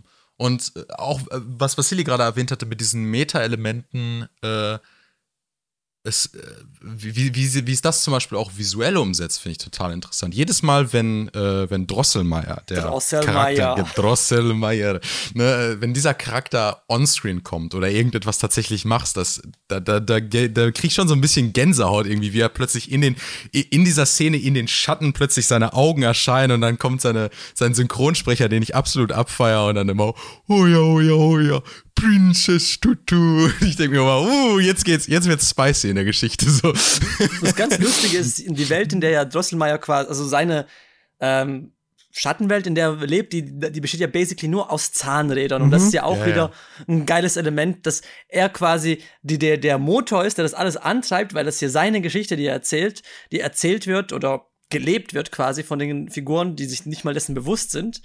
Und das, das finde ich halt eben, es, es, Puppen, mit es, denen es er halt spielt. Wirklich ne? Also er hat ja Edelsan, das ist ja wirklich so eine, so eine Puppe oder so, aber das, meine, das Ganze basiert ja auch tatsächlich auf einem Charakter, der im Nussknacker vorkommt und, und Puppen und, und sowas herstellt und mit denen dann irgendwelche kleinen Aufführungen und so etwas macht. Und gen genauso wird er ja, sag ich mal, in der Geschichte auch eingesetzt, dass er derjenige ist, der irgendwie spielt mit den Charakteren und sie manipuliert und versucht irgendwie eine Geschichte zu erzählen in der Geschichte. Ganz genau, da stecken einfach wirklich viele geniale Ideen hinter diesem Anime. Es sind auch viele Sachen, die man so beim oberflächlichen Schauen vielleicht gar nicht mitbekommt. Das ist so was ähnliches, wie du eben schon bei Gundam gesagt hast. Da steckt um einiges mehr so unter der Motorhaube, als man so beim, Folgen, beim Gucken der ersten Folge vielleicht so denken mag. Ja. Ja, gut, dann würde ich sagen, springen wir zu dem nächsten heißen. Achso, ich muss ein, ja, eine, eine Sache, Sache noch, gerne bevor noch. ich, gerne, gerne. ich, ich, ich habe Drosselmeyers äh, Seiyu gelobt, aber ich muss auf jeden Fall auch Ahiros äh, Synchronsprecherin loben. Liebe einfach, wie sie tatsächlich wie so eine Ente ja. klingt. Ich weiß nicht, wie man das schafft, ohne nervig zu sein, aber sie hat eine total süße Stimme, die trotzdem entenmäßig, also so eine Entenqualität so leicht quakig, hat. So. Ne? Ja, so sehr quakig und irgendwie. Das passt einfach ich glaube herausgehört zu haben, dass sie da ein bisschen mit diesem, sie verwandelt sich ja immer wieder in eine Ente, wenn sie wie eine Ente wirkt. Ähm, kann das sein, dass sie da auch so ein bisschen mit so Wortspielen arbeiten, weil es gab so ein paar Szenen, wo sie was gesagt hat, was jetzt nicht Quark war, aber ich habe, das hat sich für mich so ein bisschen so angehört und sie hat sich halt den Mund so zugehalten, jetzt hätte sie gerade fast was aus Versehen gesagt. Und ich glaube, wenn man sie im Japanischen mächtig ist, ähm, hört man da noch ein paar Sachen irgendwie so mehr raus, hatte ich jetzt das Gefühl. Kann gut sein. Ich hatte jetzt nur mitbekommen, dass sie manchmal einfach aus Überraschung Quark sagt. Es gibt auch so Situationen, da sagt sie irgendwie nur Arigato oder sowas. Ariquaco. Ja, das klingt halt so ein bisschen übersteuert durch ihre generelle Übersteuertheit, sage ich jetzt mal. Und da hält sie sich die Hand so vor den Mund. Und ich hatte das Gefühl, dass das das implizieren sollte. Also, wenn wir schon beim Japanischen sind, Ahiro bedeutet ja literally Ente. Das ist das Wort für Ente ist ja auch schon der Witz. Ist auch immer ein bisschen bizarr, wie die Leute nicht die, die, die, nicht irgendwie die Schlüsse ziehen so und eins und eins mal zusammenrechnen und sich irgendwie denken, hm, Princess Tutu und Ahiro sehen sich ja irgendwie ähnlich oder ja, so. Direkt in der zweiten Folge möchte Ahiro ähm, das, das andere Mädchen wie heißt sie noch gleich, die mit den dunklen Haaren, der schwarze Schwan quasi, Rui, Rui genau, möchte Rui irgendwie aufhalten, weil sie nicht möchte, dass äh, Rui sieht, wie ähm, ihr Freund mit dem Ameisenbär da irgendwie rumflirtet, da stürzt sie sich erst als Ente vor sie, um sie aufzuhalten und dann wenige Momente drauf als Mensch halt. Und das ist halt genau dieselbe Tätigkeit, sie verhält sich genauso. Also jeder, der eins zu eins, eins und eins zusammenzählen kann, müsste das eigentlich mitbekommen, dass sie eine fucking Ente ist. Mhm. True. Und noch ganz kurz, wir können gleich wirklich zum nächsten Anime springen, aber du hast nochmal den Freund erwähnt, Muter, Muter. Und ich finde, äh, das finde ich natürlich, wir haben vorher bei Maho Shoujo, äh, als wir noch ein bisschen sehr konzeptuell rangegangen sind, darüber geredet, äh, wie das ist mit, mit weiblichen und männlichen Protagonisten, mit Shonen und Shoujo-Shows an sich. Und ich finde, äh, Princess Tutu macht das wirklich großartig, dass das ein bisschen an die Spitze getrieben wird, dass die, dass, ähm, sie, ähm, Achiro, der aktive Charakter ist und Muto einfach passiver geht es nicht, weil der heißt ja wirklich am Anfang ja. äh, völlig befreit von seinen Gefühlen. Der ist nur eine leere Hülle. Und dass man, dass man wirklich mal den, den Prinzen, weißt du, er wird ja literally der Prinz genannt, der eigentlich der Held einer Geschichte ist, der Held dieser Geschichte. Der ist, der, der ist wirklich nur noch das Objekt. Der ist ja vor allem in jeder Folge eigentlich Damsel in Distress. Der muss ja in jeder ja, Folge exactly. von ihr gerettet werden. Das fand ich auch irgendwie cool. Mhm, mh. Das finde ich eben auch einen coolen Twist, den äh, die Show mit sich bringt. Ich habe es jetzt auch nicht nachgeschaut, aber zwischen, zwischen Muto und Fakir gibt es doch auch bestimmt tonnenweise BL-Stuff, oder? Oh, natürlich. klar, klar. like, like, den Eindruck hatte ich die ganze Zeit irgendwie. So nach dem Motto, das ist ein, das ist ein wirklich, like, es grenzt schon fast an Yaoi, deren Beziehung. So. da können wir uns sicher sein werde ich im Anschluss mal so einen Kollegen IT fragen, ob der da vielleicht genaueres zu weiß. Der kennt sich auf dem Thema nämlich aus. Unsere Recherche. Unsere Recherchemann für solche Sachen. So, wir müssen auch schon zum nächsten Werk rübergehen, weil wir zeitlich echt schon ein bisschen in der Bredouille sind. Und deswegen würde ich sagen. Sieht, wir können tagelang über solche Themen reden. Können wirklich, das ist das schönste Thema für mich und es gibt sicherlich eine zweite Folge. Ich habe die Macht, das hier anzukündigen und deswegen mache ich das jetzt auch. Oh. Es wird eine zweite okay, Folge jetzt geben. Muss es auch passieren, du. Aber in dieser Folge schaffen wir auf jeden Fall noch Tessels wahrscheinlich liebsten Anime und bei mir auf jeden Fall auch Top 5 Kandidat locker. Cardcaptor Sakura. Ja. Was ein Brett, hä? Also, es gibt, es gibt wenige Animes, die ich so ins, ins Herz geschlossen habe wie Cardcaptor Sakura. Und das hat mehr Gründe, als ich hier jemals irgendwie, sag ich mal, äh, aufs, aufs, aufs Papier oder in, in das Mikro reden könnte. Ich könnte basically einfach so einen Podcast machen, wo ich jede einzelne Folge irgendwie auseinander äh, schmeiße. Aber auf eine, auf eine ganz simple Art und Weise würde ich halt auch einfach sagen, es erfüllt alles, was ich an Magical Girl mag, während es die paar Sachen, die ich nicht mag, nicht macht. Ja. Oder, oder tatsächlich denen ausweicht und die besser macht. Also es gibt zum Beispiel, ihr hattet vorhin darüber geredet, dass, ähm, dass bei den Verwandlungen tatsächlich sich oft auch der Charakter verwandelt. Und ich bin da tatsächlich so ein bisschen nicht so ganz der Fan von, weil ich dann manchmal so das Gefühl habe, das übertüncht so die Charakterentwicklung. Weil dann ist man sich immer nicht so sicher, ist das jetzt der, der Charakter, dem wir eigentlich folgen sollen, oder ist das irgendjemand anderes, der sie so gerade übernimmt und für sie so ein bisschen die Charakterentwicklung jetzt nach vorne treibt. Und bei Cardcaptor Sakura ist es halt komplett anders. Es gibt ja nicht mal so wirklich eine Transformation. Nee. Sakura ist ja einfach nur magisch begabt. Und um alles andere kümmert sich äh, Tomoyo, ja. die äh, alles, alles mögliche an Equipment und an Kostümen und sonst etwas bereitstellt. Und eigentlich wäre sie ja nur eine, eine gewöhnliche Magierin, sag gewöhnlich in Anführungsstrichen. Sie macht sie ja wirklich erst so zu dem Magical Girl. Ja, Tomoyo hat die Chance quasi gewittert, aus ihrer besten Freundin eine Mao Shoujo zu machen. Genau, sie hat gesagt, uh, I've seen manga like this. Äh, Sie sagt das, glaube ich, auch eins zu eins zu ihr, dass sie ein Mao Shoujo ist. Ja, irgendwie sowas, ja, ja, auf jeden Fall. Und das ist auch das Lustige. Außer Tomoyo äh, nennt sie ja auch niemand Maho Shoujo. Alle nennen sie entweder halt der Cardcaptor, was, was ihr, praktisch ihr offizieller Titel ist, oder äh, eine Magierin wirklich oder so. Und ich finde, das gibt ihr so ein bisschen mehr Legitimität irgendwie. Also es fühlt sich nicht so an, als wäre das irgendwie so eine ja, das sind jetzt irgendwie die, die Pretty Soldiers oder so oder die, ähm, oder auch bei Doremi, jedes Element davon, auch wenn ich es ästhetisch mag, fühlt sich einfach nur an, als wäre es Spielzeug. So, irgendwie, jetzt haben wir hier so diese du du du du du Kinderspielzeuggeräte, die irgendwelche komischen Lieder machen oder so. Und bei Cardcaptor Sakura auch wenn so der Stab und die Karten natürlich so ein bisschen Merchandise-Objekte sind, fühlen die sich mehr legit an.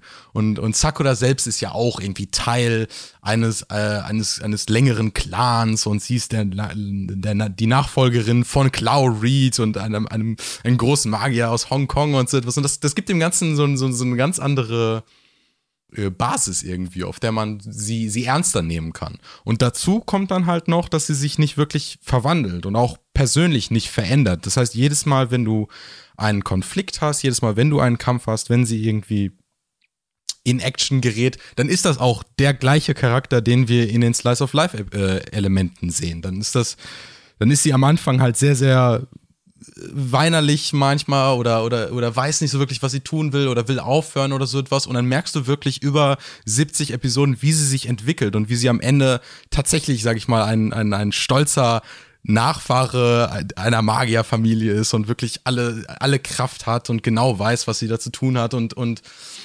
genau das ist es irgendwie noch, was mir bei so einer Magical Girl Geschichte gefehlt hat. So ein bisschen mehr diese legitimate, wie nennt man das, Legitimität oder so. Und das erfüllt Cardcaptor Sakura absolut. Und auch einfach, äh, ich, ich, das klingt jetzt so ein bisschen oberflächlich, aber die Show ist einfach wirklich, wirklich hübsch. Also die ist like, like ästhetisch komplett äh, mein Ding. Also jedes Mal, wenn ich like Screenshots oder, oder, oder GIFs oder so aus dem Anime sehe, like, kennt ihr, kennt ihr dieses Meme mit dem Affen, der einfach auf, ja. auf dem Bildschirm startet und dann Neuron Activation und bzz, bzz, like, genau das bin ich dann einfach.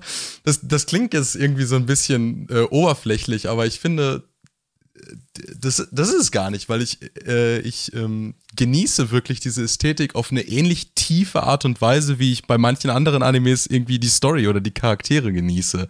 Es, es, es, ich könnte bestimmt wirklich genauso viel darüber schreiben wie über solche Themen. Und ich, ich manchmal fehlen einem einfach so ein bisschen die Worte dafür, weil es die visuelle Komponente ist und das ist ein bisschen schade, aber also wirklich, über Charakterdesign, über die äh, Color Choices in dem Anime und äh, da ist so viel tolle Sachen dabei. Und ich bin wirklich froh, ehrlich gesagt, in der jetzigen Generation zu leben, um diesen Anime in all seiner Qualität nämlich sehen zu können. In so schönen 4K, Remaster, neuen Scans von altem Material und so, das, weil also man kann den Anime inzwischen wirklich in so toller Qualität schauen, wie man ihn vielleicht in den 90ern niemals zu Gesicht bekommen hätte. Und da bin ich, da bin ich glücklich drum, muss ich ganz ehrlich sagen.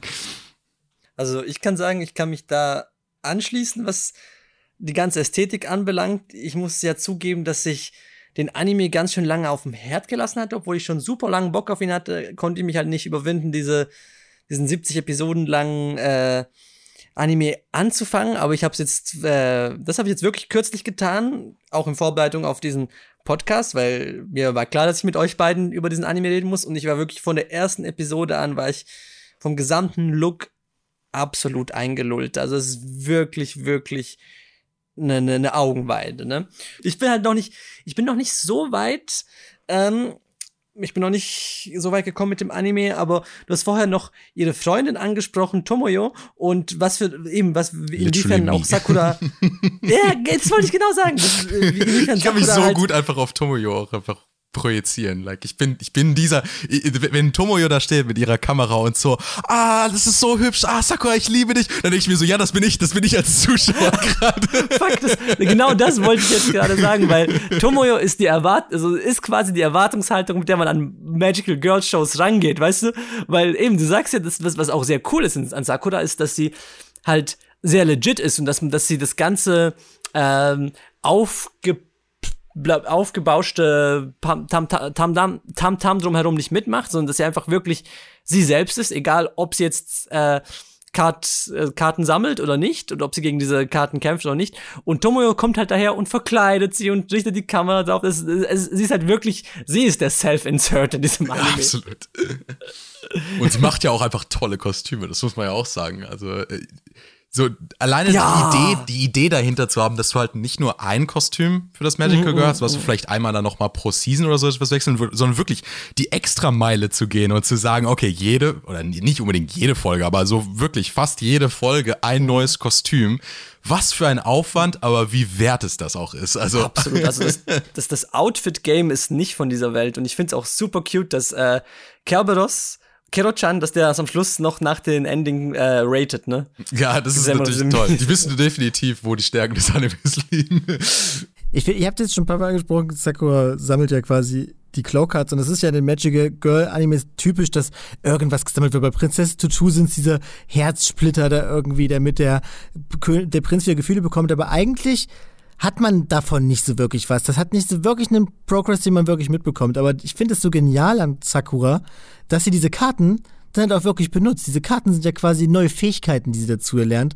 Und so lernt sie. Ja, mehr noch. Sie sind ja auch schon richtige. Richtige also, Charaktere halt auch. Charaktere, ja. ja. So ein bisschen wie so Pokémon, ne? Also die du irgendwie. Äh und so wird halt ihr, der, ihr Fähigkeitenschatz und ihr Schatz an gesammelten Charakteren wird halt von Folge zu Folge irgendwie größer und das finde ich halt mega, mega cool, weil auch bei Sailor Moon hat sie halt die Meister ihre Moon-Tiara, die wirft sie dann halt, bis nach 30 Folgen dann vielleicht mal irgendwie eine neue Verwandlung dazu kommt. Aber das Repertoire an magischen Möglichkeiten von Sakura wächst von Folge zu Folge. Und man könnte jetzt sagen, ja, im Endeffekt benutzt sie natürlich trotzdem häufig dieselben fünf Karten. Aber das ist ja trotzdem schon viel mehr nee. als in gefühlt allen anderen Mao Shoujo-Animes. True. Ja, es, es, es lässt sie, es, ähm, es stellt sie halt auch mehr wirklich als Magierin ja. irgendwie da. Ne? Also es ist auch, ähm, auch außerhalb von den Karten, dass sie teilweise irgendwie so sie spürt ja dann schon irgendwie so, ähm, ah, hier ist irgendetwas faul oder ich spüre irgendwie magische Kraft von da und da. Und das nimmt so im Anime, im Verlauf des Animes immer mehr zu, wo du immer mehr merkst, okay, sie, sie, sie weiß jetzt immer besser, wie sie ihre Kraft tatsächlich benutzen kann und so. Und es ist eine Progression, die ich, die ich, die ich toll finde. Und du hast schon gesagt, du siehst dich in Tomoyo wieder. Bei mir ist, bei mir ist es Kero-chan. Also ich bin Logisch, ich kann ah, mich okay. eins zu eins auf Gerostan projizieren. Der Typ ist so cool. Das ist wirklich, es ist definitiv der beste Magical Girl Companion überhaupt. Und da gibt es auch keinen, der nur ansatzweise rankommt, sei es Luna oder sonst was. Kero ist einfach der beste Companion und auch einfach der coolste Typ, weiß ich nicht. Ich, äh, wie er auch, wie er auch, der hat ja diesen, was hat er, er hat ja auch so einen Dialekt, diesen Kansai-Dialekt oder was das ist. Ja, Osaka-Dialekt und das klingt so witzig. Und wie das auch direkt schon mit ihm anfängt, ich meine, die ganze Tragödie hat ja eigentlich nur seinen Lauf genommen, weil der eingeschlafen ist. Er sollte eigentlich, er, ist, er ist eigentlich ja, schuld, ja. Er sollte aufpassen auf diese Karten und einfach weggeratzt. Und, oh, wie lange habe ich gepennt? Oh, 30 Jahre. Was, verdammt? und das ist so cool. Und wie er halt auch mit ihr interagiert, ne? Man, man könnte ja meinen, dass sie sich vielleicht nicht so richtig mögen, aber die werden ja wirklich wirklich super Freunde. Die schlafen zusammen in einem Bett. Im Anime kriegt er ja sogar sein eigenes Zimmerchen da irgendwie in dieser Schublade, zockt den ganzen Tag, isst Snacks und so. Und ist halt auch mit Tomoyo voll dicke irgendwie, weil er, er macht ja da voll mit. Er kriegt ja auch Kostüme irgendwie in jeder Folge, irgendwie so eine passende Schleife oder sowas. So ein kleines, so, so ein kleines Accessoire genau. zumindest, ja, das ist auch immer ganz cute. Das ist so süß. Ich mag auch einfach, wie er so ein bisschen, er bringt so ähm, Frechheit in ja. den Anime, die, so, die bei den anderen Charakteren ein bisschen fehlt. Also alle Charaktere sind halt so sehr nett und freundlich und wholesome und das mag ich auch. Also, dass alle Charaktere auch wirklich immer so sehr, äh, naja, reasonable einfach sind. So nach dem Motto, irgendwie ihr Bruder ist, ist zwar auch manchmal so neckisch, mhm. aber wenn es hart auf hart kommt, dann steht er natürlich auch hinter seiner Schwester. Und, und Yukito-san ist einfach ein super einfühlsamer, äh, toller Typ, den man einfach als Freund auch haben will und so. Und dann ist Kero-chan vielleicht so der eine Charakter, der so ein bisschen äh, Würze da reinbringt, der so ein bisschen mehr so, so, so, so ein liebenswürdiges Arschloch ist irgendwie. Eine meiner Lieblingsfolgen ist die, wo Kero und Sakura sich streiten und Kero dann halt abhaut. Und ähm, das finde ich auch irgendwie voll, voll cool, weil das dann aber auch mal so diese Charakterkonstellation zwischen den beiden irgendwie mal so aufgebrochen wird. Na klar, die sitzen die ganze Zeit aufeinander, die teilen sich ein Zimmer zusammen, ähm, sind Mitbewohner und dass die sich da auch mal fetzen irgendwie und dass die sich dann auch mal nicht verstehen, ähm, finde ich voll toll. Und ich finde es dann richtig emotional, wenn die beiden dann wieder zueinander finden und sich dann und dann mitbekommen, ach, es ist doch schön, dass man den anderen hat. Das finde ich richtig, finde ich richtig schön. Ja, also man sollte echt nicht unterschätzen, wie, wie gut die, die, die Charakterprogression in dem Anime geschrieben ist. Wo du auch gerade von Fetzen redest. Wenn ich überlege, äh, nachdem ich mal, also jedes Mal, wenn ich den Anime rewatche und dann so die ersten Folgen wieder sehe, wo, ähm, wo Shaudan dazu kommt, wie die sich eigentlich überhaupt nicht ja. verstanden haben am Anfang. Also das ist ja wirklich eine, also eine Hassbeziehung, die am Anfang, die über den Verlauf sich so dramatisch ändert. Und, und, und äh, du merkst es von Folge zu Folge gar nicht mal so wirklich. Und wo es mir beim ersten Mal dann tatsächlich aufgefallen ist, ist in der Folge, in der äh, Mailing dann noch dazu kommt die ja tatsächlich nur im Anime vorkommt. Die kommt ja. im Manga ja gar nicht vor. Aber sie, finde ich, passt, passt super, in die Konstellation rein. rein. Und wenn sie in, in, praktisch in der Folge, in der sie zu dem Cast dazukommt, merkst du dann plötzlich so, okay, jetzt ist sie irgendwie der Störenfried und, und, und, und Schaudan hat sich irgendwie schon äh, angepasst. Also irgendwie Schau Schaudan ist jetzt irgendwie schon so ein vernünftiger Charakter ja. und jetzt kommt Mailing als neuer Störenfried.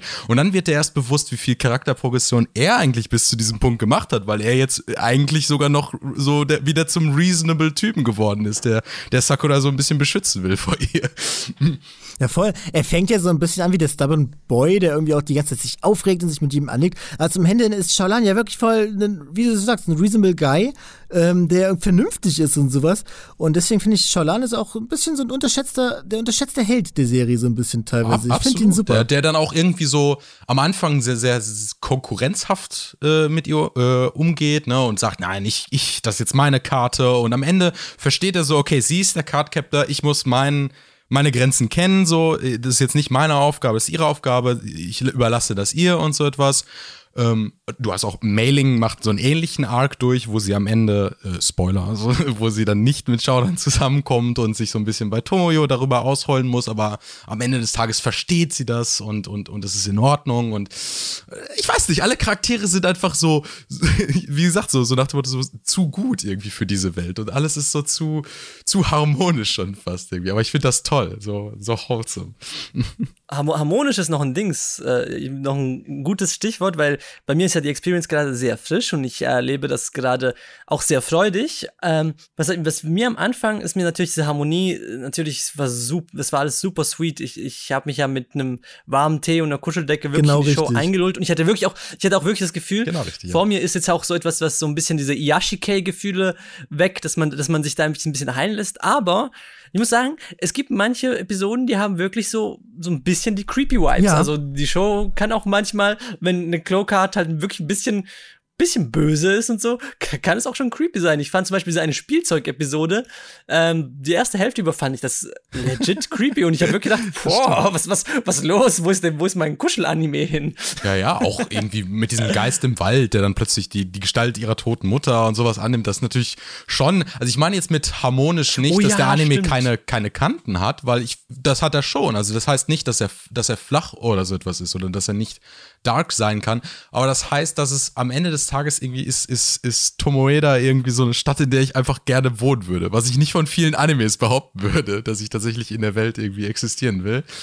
Aber es wirkt einfach so, ähm, am Ende des Tages kommen irgendwie alle zusammen und am Ende des Tages ist alles in Ordnung und, und äh, Daijobu. Du hast, du hast eben schon die Folge angesprochen mit der, mit der Karte, die sich in den Geist ihrer Mutter verwandelt. Das ist auch meine Lieblingskarte, muss ich sagen. Das ist die Mirror-Karte. Echt? Oh, uh, okay. Ich finde es jedes Mal cool, wenn, sie, wenn die benutzt wird, weil sie benutzt sie ja dann teilweise, um ihre Rolle irgendwie einzunehmen, damit sie sich gut rausschleichen kann. Aber ihr Bruder, der auch super, ein super cooler Typ ist, der kriegt das halt mit, ne? Und spricht es halt aber nicht an. Und dann hat der ja auch so eine kleine Beziehung irgendwie zwischen äh, mit, dieser, mit dieser Karte, mit dieser Mirror-Karte. Ja, stimmt. Ja, und das ja, ist genau, so mega genau. deep. Das wird in so ein paar Folgen auch immer mal wieder aufgegriffen. Dann schenkt er ihr so eine Schleife und dann wird die Schleife sogar auf dem Artwork von der Karte gezeigt und solche Sachen. Ja, ja, genau. Das liebe Wo ich. er auch so ein bisschen so, so, so sie darum bittet, auf Sakura Genau. aufzupassen und so. Und das ist, ist sweet. Das ist definitiv, der hat so seine sweeten Nebenstories. Das ist sehr, sehr cute. Der, der weiß die ganze Zeit halt, was mit Sakura abgeht, so ein bisschen, aber er spricht sie nicht drauf an. Das finde ich so schön irgendwie. Wenn wir schon, wir hatten ja eben diese, dieses, diese Thematik mit dem, dass man im Verborgenen bleibt und nicht möchte, dass jemand rausbekommt. Er weiß es die ganze Zeit, sagt es einfach nicht, weil er weiß, dass sie es nicht möchte. Weil er einfach, einfach weiß, dass es das Beste für die Situation ist. Und irgendwie alle kümmern sich umeinander. Das meinte ich gerade so damit. Irgendwie ist es sehr harmonisch auf die Art und Weise, auch wenn es nicht konfliktlos ist. Ähm, es sind einfach diese, wirklich diese kleinen Details, wie du es auch erwähnt hast, dass alleine, dass sie, dass sie dann diese Schleife auch auf der Cloud-Card noch drauf hat oder so, sind so wirklich so, so ganz winzige Dinge, die, die, die an sich jetzt nicht besonders wären oder so, aber der Anime häuft solche Momente so stark an, ne? Also ich muss jetzt zum Beispiel sagen, wo meine, äh, meine persönliche Lieblings-Cloud-Card ist äh, The Power, Ja. ne? die Karte, die den, den Zoo verwüstet. Und äh, ich finde es so toll, einfach der eine Moment, der diese Karte für mich einfach gemacht hat, ist, am Ende der Folge benutzt, äh, benutzt Shaudan Time und manipuliert diesen Tau-Zieh-Contest, den sie haben. Und dann verliert The Power eigentlich unfaire ja, Weise, ja. sag ich mal. Und die Karte sieht total traurig aus und wundert sich so, warum habe ich verloren? Und, und das ist irgendwie so ein Moment, wo, wo Sakura und Tomoyo und freuen sich und wissen gar nicht, warum sie gewonnen haben, aber sie sind einfach glücklich und so. Und Power sitzt da einfach nur so am Boden, komplett zerstört und wehrt sich gar nicht mehr. Also äh, Sakura kommt an und sagt, sagt hier, äh, Release ihren Spruch, ja, Release sagt sie eigentlich nur, wenn sie die Dings aktiviert. Aber hier von wegen kehrt zu seiner ja. ursprünglichen Form zurück, was auch immer und so.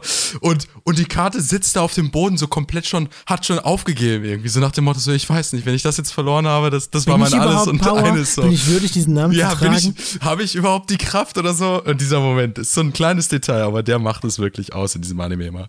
Ja, und das übertragen die nicht mit Worten, weil die Karten reden ja im Regelfall sehr selten. Das ist ein Blick halt, ne? Das ist halt einfach ja. nur der Gesichtsausdruck. Ja, perfekt. Das ist so toll. Vasili, ich hätte eine Frage an dich, weil du ja neu in dem Anime drin bist quasi. Und da mit ganz frischen. Ich habe einen Crush auf Yukito. Ja, das, haben wir alle. Nee, das meine ich aber nicht. Mit ganz frischen Augen drauf guckst, wie stehst du zu den implizierten äh, Liebesgeschichten zwischen Schülern und erwachsenen Personen. Ja, das ist so komisch, what the fuck, das stimmt, stimmt, das ist so, das, das wollte ich, das tatsächlich, das hat mich ein bisschen outgefreakt, so, also, ich meine, du hast einer, einerseits hast du ja mal die äh, Geschichte zwischen, also das, soweit wie ich bin, habe ich einmal die Geschichte zwischen äh, Sakuras Vater und ihrer verstorbenen Mutter, die ja auch dessen Schüler war, und dann gibt es ja noch diese eine Mitschülerin von Sakura, die einfach den Lehrer anguckt und blascht und der Lehrer blascht auch. Soweit bin ich bisher. Das, das ist auch tatsächlich die, die merkwürdigste Beziehung. Alle anderen Beziehungen kann ich akzeptieren in diesem Anime. Und ich meine, dass ihr Lehrer mit, also das Sakuras Mutter und Vater, dass das ja so eine turbulente Beziehung war und auch nicht gut angesehen wurde, das wird ja oft genug erwähnt, sag ich mal, ne? Dass es so ein bisschen brisant ist. Aber dass so diese Liebe zwischen dem Lehrer und der, äh, ja, fast schon eigentlich so einseitige Liebe von der Schülerin zu, zu dem Lehrer so straight gespielt ist, auch ein bisschen merkwürdig. Das muss ich zugeben. Also in dem Anime wird es ja immer ein bisschen so dargestellt, als wäre das einseitig, aber im Manga wird es auch wirklich, wirklich, wirklich sehr, sehr deutlich, dass ähm, die Liebe auch erwidert wird. Oh, oh, das wäre dann noch merkwürdiger. Da muss ich jetzt schon sagen, schon fast geschmackvoll vom Anime, dass sie es nicht beidseitig machen. Du hast gerade schon angesprochen, diese Beziehung zwischen der verstorbenen Mutter und dem Vater ist ja so ein bisschen turbulent. Und das finde ich aber auch irgendwie, das bringt so viel Spannung irgendwie rein. Meine, ich glaube, meine absolute Lieblingsfolge ist die, wo sie diesen Ausflug machen. Und ich möchte jetzt Vasili nicht spoilen, aber da ja, trifft, ja. Auf, auf den alten Mann auf diesen alten Mann. Genau. Und das ist so verdammt emotional. Und das wird auch später nochmal, ich, ich äh, weiß nicht, ob du dich erinnern kannst, aber der kommt ja dann später auch nochmal in der Folge wieder mhm. und spricht dann auch ja, nochmal mit, mit Sakuras Vater mit so über die Vergangenheit. Es ist wirklich toll gemacht. Also ich muss sagen, dafür, dass der Anime dann halt auch, sag ich mal, oberflächlich sich auf die jüngeren Charaktere fokussiert. Wenn es um die älteren Charaktere geht, macht er das auch immer sehr, sehr, sehr gut, finde ich, und sehr interessant.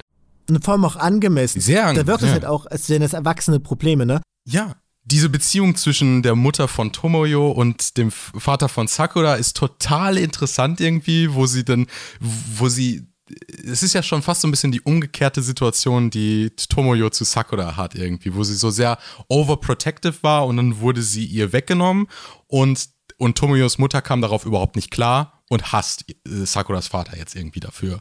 Und Tomoyo macht irgendwie das Gleiche durch, wo Sakura ihr so ein bisschen weggenommen wird aber lernt dann so ein bisschen aus dem Fehler ihrer Mutter und akzeptiert das. Und ich, das ist so eine, so eine Intergenerations-Charakterentwicklung, die ich total interessant finde und die man echt nicht erwarten würde in dem Anime, aber es ist da, es ist sehr krass. Und das passiert nebenbei, während der Anime aber auch noch Folge für Folge so eine Monster of the Week-Sache macht und die aber auch gut macht immer diese Monster of the Week Sachen dabei hat. Ja, das sollte man nicht unterschätzen, wie viel Story man währenddessen noch erzählen kann tatsächlich. Wir hatten ja jetzt zwei sehr gute, aber doch auch im Kerne, wenn man so drauf guckt mit nüchternen Augen, recht klassische Magical Girl Animes. Zum Schluss haben wir jetzt aber noch den, der wahrscheinlich der ähm, bekannteste und im Mainstream beliebteste der drei ist, weil der halt einfach sich über die Jahre, glaube ich, einen verdammt guten Ruf aufgebaut hat. Auch wahrscheinlich auch durch sein brillantes Aussehen, was durch die Arbeit für den Studiochef zustande gekommen ist. Mao Shoujo Madoka. Meguka, Meduka. Puri Puri, Puli, wie heißt es? Puli Puli Madoka, Magika?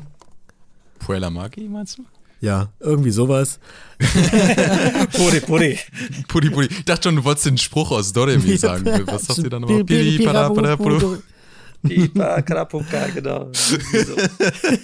Ja, Madoka. Äh, nee. Für ah, viele ein Mao Shoujo-Anime, für manche aber auch eine Faustinterpretation von Goethe. Uh. Das hast du mir, das hast du mir beigebracht in einem, das hast du mir erzählt in einem Proxcast, glaube ich, Firo, ne? Ja, das kann sein. Das, ich, das hast du mir, glaube ich, das erste Mal erzählt in einem Proxcast. Real OG Remember, also die, die, die, regelmäßigen Hörer wissen das bestimmt noch.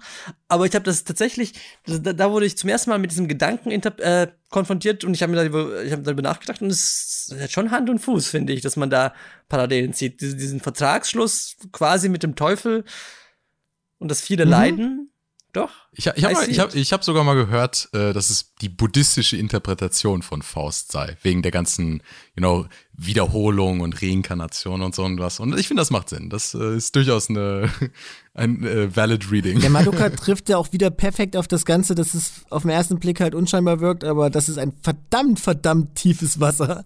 Aber, aber wirkt es wirklich auf den ersten Blick unscheinbar? Nee, ich finde ich auch nicht. Also es, es, würde, es würde wahrscheinlich äh, unscheinbar wirken, wenn du, ja, wenn du sowas wie das Opening siehst und wenn du einfach nur die Charakterdesigns ja. und so etwas dir anschaust oder so. Aber ich finde alleine die erste Episode hat so like dunkle Atmosphäre an einigen Stellen und und du merkst alleine schon, finde ich, an äh, ich, ein Punkt, der mir echt nicht äh, genug erwähnt wird bei dem Anime, die Architektur ja. ist super weird. Äh, und die, alleine die lässt das Ganze irgendwie schon so kalt und, und fern und irgendwie wirken und alles ist so super modern, aber gleichzeitig auch schon so aggressiv irgendwie mhm. gebaut. Irgendwie die Schule, der Klassenraum, den sie haben, ist ja komplett irgendwie verglast und so. Und das ist, das ist eine ganz, ganz merkwürdige Ästhetik, die der Anime hat und der von vornherein irgendwie so eine so unheimliche Stimmung irgendwie aufbaut, finde ich. Absolut, absolut. Ich finde auch, man muss nicht warten, bis irgendwie bis, wie was sagt man, bis zur dritten Episode, wo Mami geköpft wird. Oh, oh, ich meine, oh, oh. Wer es noch nicht tut weiß. Mir tut mir leid, tut mir wer, leid. Wer, die letzten paar Jahre unter einem Stein gelebt hat. nee, aber ich muss einfach sagen, ähm, Eben, und ich glaube, man bewegt sich auch schon in den ersten zwei Episoden in diesen äh, Welten, wo sich die, also diese, diese Kämpfe mit den Hexen, und das sind ja auch die reinsten Albtraumwelten, ne? Also das ist wirklich, also ich fand es sehr befremdlich, ich fand es äh, visuell super spannend und sehr kreativ umgesetzt, hat mir gefallen, aber war auch gruselig von Anfang an. Absolut, diese ganzen Stop-Motion-Elemente mit diesem äh, Papier und, und Stoffmix irgendwie, was sie da einbauen irgendwie und wie, wie visuell einfach diese, diese, diese Hexenwelten präsentiert werden, ist total interessant, finde ich. Also da ganz, ganz großes Lob. Ich habe den ja tatsächlich geguckt, als der Airing war und da war das tatsächlich so ein bisschen Überraschung. Oh, weil als ich die ersten Artworks gesehen habe, dachte ich, okay, das ist ein Mahou Shoujo Anime, da habe ich mich drauf gefreut, mag ich. Finde ich cool. Magical Girl ist genau mein Ding. Und dann war ich, ich war wirklich sehr überrascht, als ich den dann geguckt habe. Ist also okay, Studio Chef, Backe Monogatari und so, jetzt wird es vielleicht ein bisschen, ein bisschen fancy aussehen, aber dass es dann sowas wird, hätte ich wirklich niemals erwartet. ich meine, es sollte natürlich auch so ein Bait and Switch sein. Ne? Sie haben es natürlich extra so beworben irgendwie. Aber ich glaube auch, also Leute, die sich, die, die, die sich auskennen, hätten wahrscheinlich auch im Vornherein gesehen, okay, äh, Udo Bucci, ein Magical Girl Anime, äh, schreibt, das äh, kann nicht gut ausgehen. Da werden ein paar Charaktere draufgehen. ich bin früher noch naiver an solche Sachen reingegangen. Ich habe halt maximal so den Trailer gesehen im Vorfeld und ja, und so bin ich halt reingegangen. Ja, über die Ästhetik haben wir schon gesprochen, die ist wirklich fantastisch und es ist der Mao Shoujo Anime, der ähm, seine Konflikte tatsächlich auch mit Action löst. Und das hat wirklich atemberaubend. Also die Kampfszenen, die es in dem Anime gibt, die jetzt ja auch nicht so übermäßig viele sind, sehen alle so toll aus und auch alle so unterschiedlich. Also es ist nicht das typische, wir werfen jetzt das Diadem und das ist jedes Mal dieselbe Animation, die hier abgespielt wird. Nee, das ist jedes Mal frisch, jedes Mal neu. Und die Girls haben auch komplett Mao Shoujo untypische Fähigkeiten.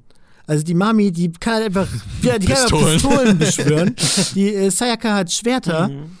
Und ähm, ja, die Fähigkeiten von der Humura, da möchte man jetzt vielleicht nicht so drauf eingehen, aber die hat ja auch einfach Knarren dann teilweise, ne?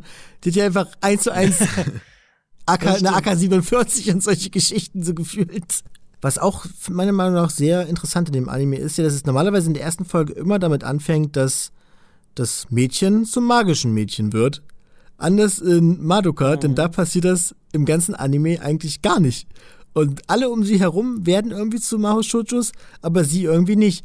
Und über die zwölf Folgen oder 13 Folgen, wie lange der Anime läuft, fragt man sich immer, ja, passiert das jetzt? W wann wird sie denn mal Maho Shoujo Madoka Magica? ja, ich meine, sie, sie, zeichnet die ganze Zeit schon so Skizzen von, ihrer, von ihrem Outfit und solche Sachen, aber es passiert halt einfach nicht. Und das finde ich auch irgendwie so einen coolen Move, weil ich habe es eben schon kurz gesagt, dem, das Opening verspricht etwas ganz anderes dieses Opening von diesem Anime ist halt so ein Happy-Go-Lucky-Ding, so ein schönes, fröhliches Lied. Und du siehst halt so die verschiedensten Situationen aus dem Alltag gegriffen, wie Madoka da so Katzen vom Baum rettet und solche Sachen und so Magical Girl-Sachen halt macht. Und das passiert halt nie. Ja, ich interpretiere das immer so ein bisschen als, was sie sich darunter vorstellt, was ein Magical Girl ist. Und dann die Realität halt ist der Anime so.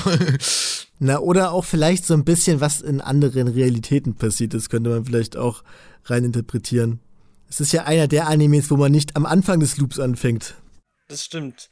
Das stimmt. Nee, ich muss sagen, beim, also eben, du, was du erwähnt hast, natürlich die, also dass, dass, dass, dass, dass hier ganz viele Sachen auf uns, uns quasi angeschmissen werden, die sehr unkonventionell sind, wie zum Beispiel halt die, dass es sehr actionlastig ist. Ich meine, so was man da rein visuell serviert bekommt, das ist irgendwie eine Mischung zwischen cineastischem Hollywood-Blockbuster und halt reinstem Arthouse. Aber auf der anderen Seite ist natürlich einfach das, was Madoka Magica, glaube ich, so großartig gemacht hat, dass es einfach auch äh, jetzt schon einen guten Jahrzehnt überdauert hat und die Leute es immer noch irgendwie im Bewusstsein haben, ist einfach diese, diese, diese, diese psychologischen Aspekte, die mal bei Maho Shoujo beleuchtet werden, die irgendwie sonst nicht so weit gedacht äh, worden sind. Und da macht eben Gen Urobuchi halt einen ganz krassen Job, dass er halt äh, diese, diese Magical Girls mal wirklich als die Art und Weise von Soldaten, die sie eigentlich meistens sind, aber natürlich ganz krass beschönigt, mal so nimmt und irgendwie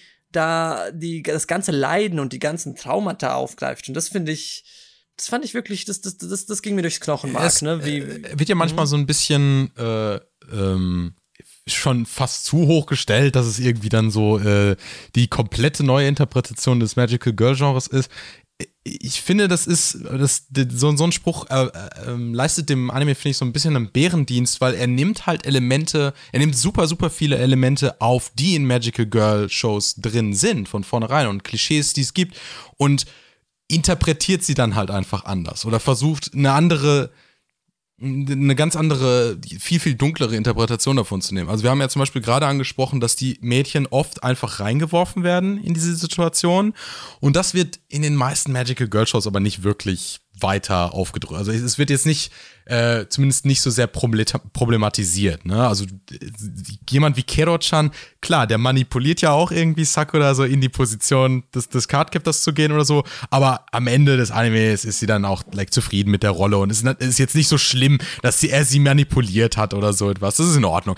Aber ne, Urobuchi hat sich halt so vielleicht mal einfach gefragt, so was, wenn diese Manipulation aber tatsächlich bösartig ist? Und was, wenn, und was, wenn äh, die Mädchen tatsächlich nicht wissen, was auf sie zukommt und es nicht, und, und äh, es nicht, äh, wenn es nicht Daijobu geht, ne? Wenn es nicht irgendwie, äh, ja, nein, ich meine das im Sinne von, ähm, wenn die, die, die, die, ähm, die Herausforderung und die ganze Last, die jetzt auf die fällt, wenn das nicht etwas ist, was man überwinden kann, sondern wenn es die Mädchen fertig macht und wenn, wenn sie daran scheitern tatsächlich. Und ich finde, das sind Elemente, die schon lange Zeit im Magical Girl Genre drin waren und vielleicht erst durch Madoka so wirklich mal über die Kante geworfen wurden, also so, so übertrieben wurden. Äh, ganz genau, ich finde auch nicht, dass hier irgendwie, ich wollte auch nicht sagen, dass die, die, die Maho Shoujo Bibel neu geschrieben worden ist damit, aber es ist genau das, was du ansprichst, dieses Problematisieren und dieses ein bisschen weiterdenken von dem, was, was, was diese, dieses Genre eigentlich Kritische Hinterfragung, finde ich, von so, ganz genau. von, von, von Elementen, ja. Mhm. Ganz genau, also aber eben teilweise halt sehr negativ, wenn wir jetzt eben auf dieses dieses Leiden kommen, dieses okay, ich werde jetzt in eine in eine, eben, ich habe es jetzt mal Soldatenrolle genannt, da werde ich jetzt irgendwie rein manipuliert und das ist halt mit irgendwie einem endgültigen Schicksal und ganz, ganz viel Schmerzen verbunden. Aber auf der anderen Seite ist auch etwas, was ähm, ein bisschen weiter gedacht wird bei Madoka Magica und das zeichnet sich dann beim Finale ab, ist dieses, dieses Element der Aufopferung. Ne? Das mhm. ist ja auch ein großer Teil, den ich, den wir vorher mal schon hatten. Und das Finale ist ja halt so, die größte Aufopferung, die ja, man sich denken könnte. Halt, ne? ne? es, es ist eine Erlösung, ist eine Erlösung, ne? Also es ist wirklich eben, man kann es buddhistisch, man könnte es fast schon so christlich interpretieren, dass Absolut, ja. Madoka sich opfert und dann sieht man, wie alle anderen Magical Girls gerettet werden, ne? wie sie ist für die, für die Sünden gestorben. Ne? Du, äh, das ist interessant, dass du das aussprichst, dass es ja eigentlich ein Element ist, was auch schon lange in den Magical Girl Shows ist, aber da ist die Aufopferung immer eine sehr auf, also auf, auf einem sehr schmalen Grad und, und, nur so persönliche Aufopferung, um jemand anderen vielleicht zu retten, aber nicht tatsächlich sich selbst opfern, um die ganze Menschheit irgendwie zu retten. Also das ist dann natürlich nochmal, das meine ich ja, das wird komplett auf 180 gedreht. So. so, so Elemente wie zum Beispiel, dass man ja, was hier bei normalen Mao Shoujo Animes immer weil es das positiv irgendwie dargestellt wird, ist, die, dass man so das normale Menschsein irgendwie so aufgibt und das normale Mädchensein halt aufgibt und was Größeres werden. Das ist ja immer eigentlich eher was Positives, was Tolles, was ganz Aufregendes. Und durch, die, ähm, durch diesen hohen Preis, den man bei Mahou Shoujo Magica halt dafür bezahlen muss, für, um diese Fähigkeiten zu bekommen, hat das irgendwie eine ganz andere Tragik irgendwie. Und das ist halt dann nicht nur gut, dass man, dass man das aufgibt, ein normaler Mensch zu sein. Das, das hat irgendwie eine ganz bestimmte Würze, finde ich irgendwie. Absolut, absolut eben. Das ist, das ist, das ist halt eine, eine Art und Weise von, wie soll ich es beschreiben, halt, also es ist diese Transformation, aber nicht mehr in der, nee. in der romantischen Form, wie man sie oft kennt, wie man sie jetzt irgendwie bei Card Captain, ah, Card Captain Sakura Eben nicht, Beispiel, aber, ja. aber wie man sie bei älteren Animes halt hatte, ne? Also ich, wir hatten das ja vorhin angesprochen, dass man in, in, in, in sehr viel älteren Maho Shoujo Shows ja tatsächlich so eine Transformation des Charakters in, in etwas hat, was sie lieber sein, also zum Beispiel halt eine erwachsene Frau oder so etwas. Und dann wurde es, finde ich, mit der Zeit etwas fallen gelassen, dieses Motiv. Und Madoka geht dann komplett in die andere Richtung und pervertiert dieses Thema und macht praktisch, dass der diesen Deal, den sie mit Cubase angehen, der macht sie nicht zu etwas, was sie werden wollten, sondern er genau das Gegenteil. Er nimmt ihnen irgendwie alles, was sie, was sie haben konnten oder so etwas. Und dann, das wird ja dann sehr sogar manifestiert in dieser Szene, wo sie herausfinden, dass sie jetzt eigentlich nur dieser Seed sind und dass ihre, ihre Körper leere Hüllen sind und dass sie basically einfach wie so Zombies sind. Und das ist für mich die komplette, so die komplette Antithese zu, ich benutze die Mahou Shoujo Kräfte und den Lippenstift, um mich jetzt in eine junge Frau zu verwandeln, sondern ich, ich habe diese Kraft gewonnen, um meinen Körper zu vernichten irgendwie. Oder, nee, nee andersrum, Quatsch. Äh, ich habe meinen Körper vernichtet, um diese Kraft äh, um zu, zu haben. Also. Ich finde es auch sehr schön, dass Madoka eigentlich die ganze Zeit vor Augen hat, wie sie ohne diesen Weg von Cubey zu dem werden kann, was man halt immer vorbelebt wird, sondern zu einer starken und schönen Frau. Man hat ja diese Mutter irgendwie, die ich auch einen sehr interessanten Charakter irgendwie finde, ähm, wo, man, wo man halt sieht, dass Madoka zu der aufsieht und das ist ja eine tolle Frau, die ist tough, die hat die Hose irgendwie an in der Beziehung, hat zwei Kinder, trotzdem irgendwie einen Job und äh, Madoka hat halt die ganze Zeit die Möglichkeit, theoretisch genau das zu werden, diese starke, selbstständige Frau, in denen sie halt nicht auf diesen Magical Girl Vertrag eingeht.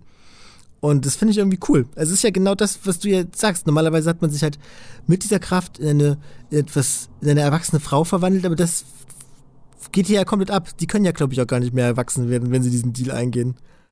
Ja, stimmt. Das glaube ich, ich weiß nicht, ob das in Madoka, also im, im, originalen Anime erklärt wird, aber ich meine, es wird ja in einem der späteren Animes sogar erwähnt, dass sie nicht altern, ne?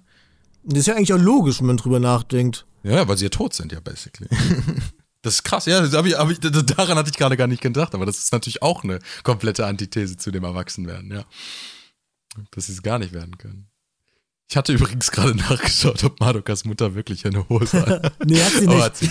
aber wie wir alle wissen, der Pencils gehört, ist die äh, Hose der Businessfrau. Ich wollte sagen, der japanischen Businessfrau zumindest. Ihr habt, ihr habt vorher noch die, die späteren Animes erwähnt. Ich muss zugeben, ich habe so ziemlich keinen einzigen davon geguckt. Vor einem Jahr kam noch mal ein Reboot, da habe ich mal reingeschaut, aber da konnte das konnte mich nicht abholen und ich glaube nicht unbedingt nach Madoka, aber so Chef ist halt das ein bisschen offenes Geheimnis, die sind ein bisschen momentan auf dem äh, äh, gehen so ein bisschen auf die Abwärtskurve zu. Keine Ahnung, hab, also ich jetzt frage ich nur mal aus Interesse, so taugen die Madoka Sequels und Neuadaptionen und so taugen die was? Ich habe jetzt vielleicht ein bisschen zu hoch, also ich, wenn das jetzt so klang, als wäre ich der Madoka-Experte. Nee, nee, ich habe auch, auch äh, dieses äh, Tyson oder wie auch immer das hieß, habe ich jetzt auch nicht gesehen. Das Einzige, was ich danach tatsächlich noch gesehen hatte, war Rebellion. Und ich muss sagen, es gibt ja super polarisierende Meinungen zu Rebellion. Die einen finden, das ist die, like das True Final so zur Serie. Die anderen meinen, das zerstört komplett das, das Finale der Serie. Ich war größtenteils einfach nur verwirrt. Ich glaube, ich muss den Film noch mal ja. einfach gucken, um ihn wirklich zu verstehen. Es geht sehr, sehr viel Also man muss sagen, in dem Film, Film geht es im Endeffekt ähm, darum, dass ein Charakter der Serie sich nicht mit der Entste äh, Entscheidung von Madoka irgendwie zufrieden geben möchte. Ja. Und das auf so eine brachiale Art und Weise halt ihren Willen durchsetzt. Und das fand ich schon sehr interessant mit anzusehen. Es ist interessant, definitiv. Also ich finde, er ist einfach sehenswert dafür, dass er er sitzt einfach rein produktionstechnisch noch mal ein bisschen was auf die Serie drauf und es ist einfach like ein Chaos, was dann irgendwie ausbricht in, in der zweiten Hälfte dieses Films, die, die, die alleine schon einen Unterhaltungswert hat irgendwie und und alle am, am Ende sage ich mal zu sehen, was mit Cubase passiert, das ist äh, auch pretty satisfying. es ist halt ein Wunder, dass der Charakter, ich, wir, wir wissen, glaube ich, alle, über welchen Charakter wir reden. Es ist ja ein Wunder, dass sie im Verlauf der Serie nicht komplett verrückt geworden ist. Aber in diesem Film wird, der, die geht die komplett nuts. Also die, die wird ist komplett wahnsinnig. Ich muss, ich muss einfach sagen, ich habe auch einfach so ein Fable für diesen Charakterarchetypen von irgendwie steckt in so einem endlosen ja, Loop und ja, muss irgendwie das Schicksal auch. überwiegen. Ich liebe bei Hikorashi ja, Erika einfach das Lex. Ah, so ein toller Charakter. Und Homoda ist so eine, so eine, so eine Evokation von diesem Charakter und alleine, alleine dafür liebe ich sie schon. es ist einfach toll, so dieses, dieses Motiv gegen das Schicksal zu kämpfen. Ich mag halt auch mal diesen Moment, wo man erst so denkt, ach, die ist ja, warum mag die mich denn nicht? Es gibt doch überhaupt keinen Grund, dass sie mich nicht mag. Und dann kriegt man mit, ach ja, die hat dich einfach schon, die hat dich einfach so oft verloren, dass sie da jetzt versucht, gar nicht mehr sich an dich ranzulassen und so. Das ist jedes Mal wieder toll, finde ich. Sie versucht gar nicht mehr die, sie, sie, sie, sie würde es emotional einfach nicht aushalten, wenn sie es jedes Mal neu versuchen würde. Ist richtig. Was auch jedes Mal wieder aufs Neue toll ist, ist mit euch hier zu sitzen und über Anime zu reden. Und das hat mir auch heute wieder Dito. richtig, Dito, heute wieder richtig, richtig, richtig gut gefallen. Und ich glaube, das ist ein Thema, da ist noch Potenzial. Ich denke, da werden wir uns nochmal oder in ähnlicher Besetzung, ich denke, nochmal genauso zusammensetzen und dann nochmal drüber reden. Aber für heute soll es erstmal gewesen sein, glaube ich. Ja, wir haben ordentlich Content delivered hier. yes. War eine Freude. Liebe Zuhörer, ich würde mich freuen, wenn ihr das, was ihr hier heute gehört habt, liked, teilt und vielleicht auch abonniert und vor allem in die Kommentare reinschreibt, was denn so eure Lieblings-Mao-Shoujo-Animes seid, ähm, ob ihr so wie wir nette, attraktive Boys seid, die auch ein Fable für diese Genre haben, dann schreibt das rein. Oder auch wenn ihr gar nichts damit anfangen könnt, lasst uns einfach wissen in den Kommentaren. Euch beiden würde ich jetzt nochmal kurz die Chance geben, zum Schluss nochmal ein paar Worte an unsere Zuhörer zu richten. Tassels, was liegt dir auf dem Herzen? Schaut, Flip-Flappers. Den Anime haben wir jetzt gar nicht erwähnt heute, aber es ist auch ein, ein wirklich, wirklich interessanter Magical Garden Anime. Wird in diesem Podcast noch Erwähnung finden, das garantiere ich dir. Vasili. Schaut Revolutionary Girl Utena. da, da, da nutze auch die Gelegenheit, das, den, den zu erwähnen. Das ist eigentlich mein absoluter Favorite. Und den haben wir heute auch nicht mit hineingepackt, aber dafür gibt es ja Sequels. Und im Gegensatz zu vielen Hollywood-Filmen und was auch immer sind Sequels von Proxcasts echt gut. und ich glaube, das wird großartig und ich freue mich drauf. Und das, da habe ich noch ganz viel zu ranten. In diesem Sinne. Zu ranten? Also po im positiven Sinne. Ach so. Man kann ja auch positiv ranten, finde ich. Von mir lässt es noch gesagt sein, schaut Doom Patrol. Doom Patrol. Hat jetzt gar nichts mit dem Thema zu tun, aber muss auch mal gesagt sein. Äh, ganz tolle Serie. Ja, dann bis zum nächsten Mal. Macht's gut. Bye, nie.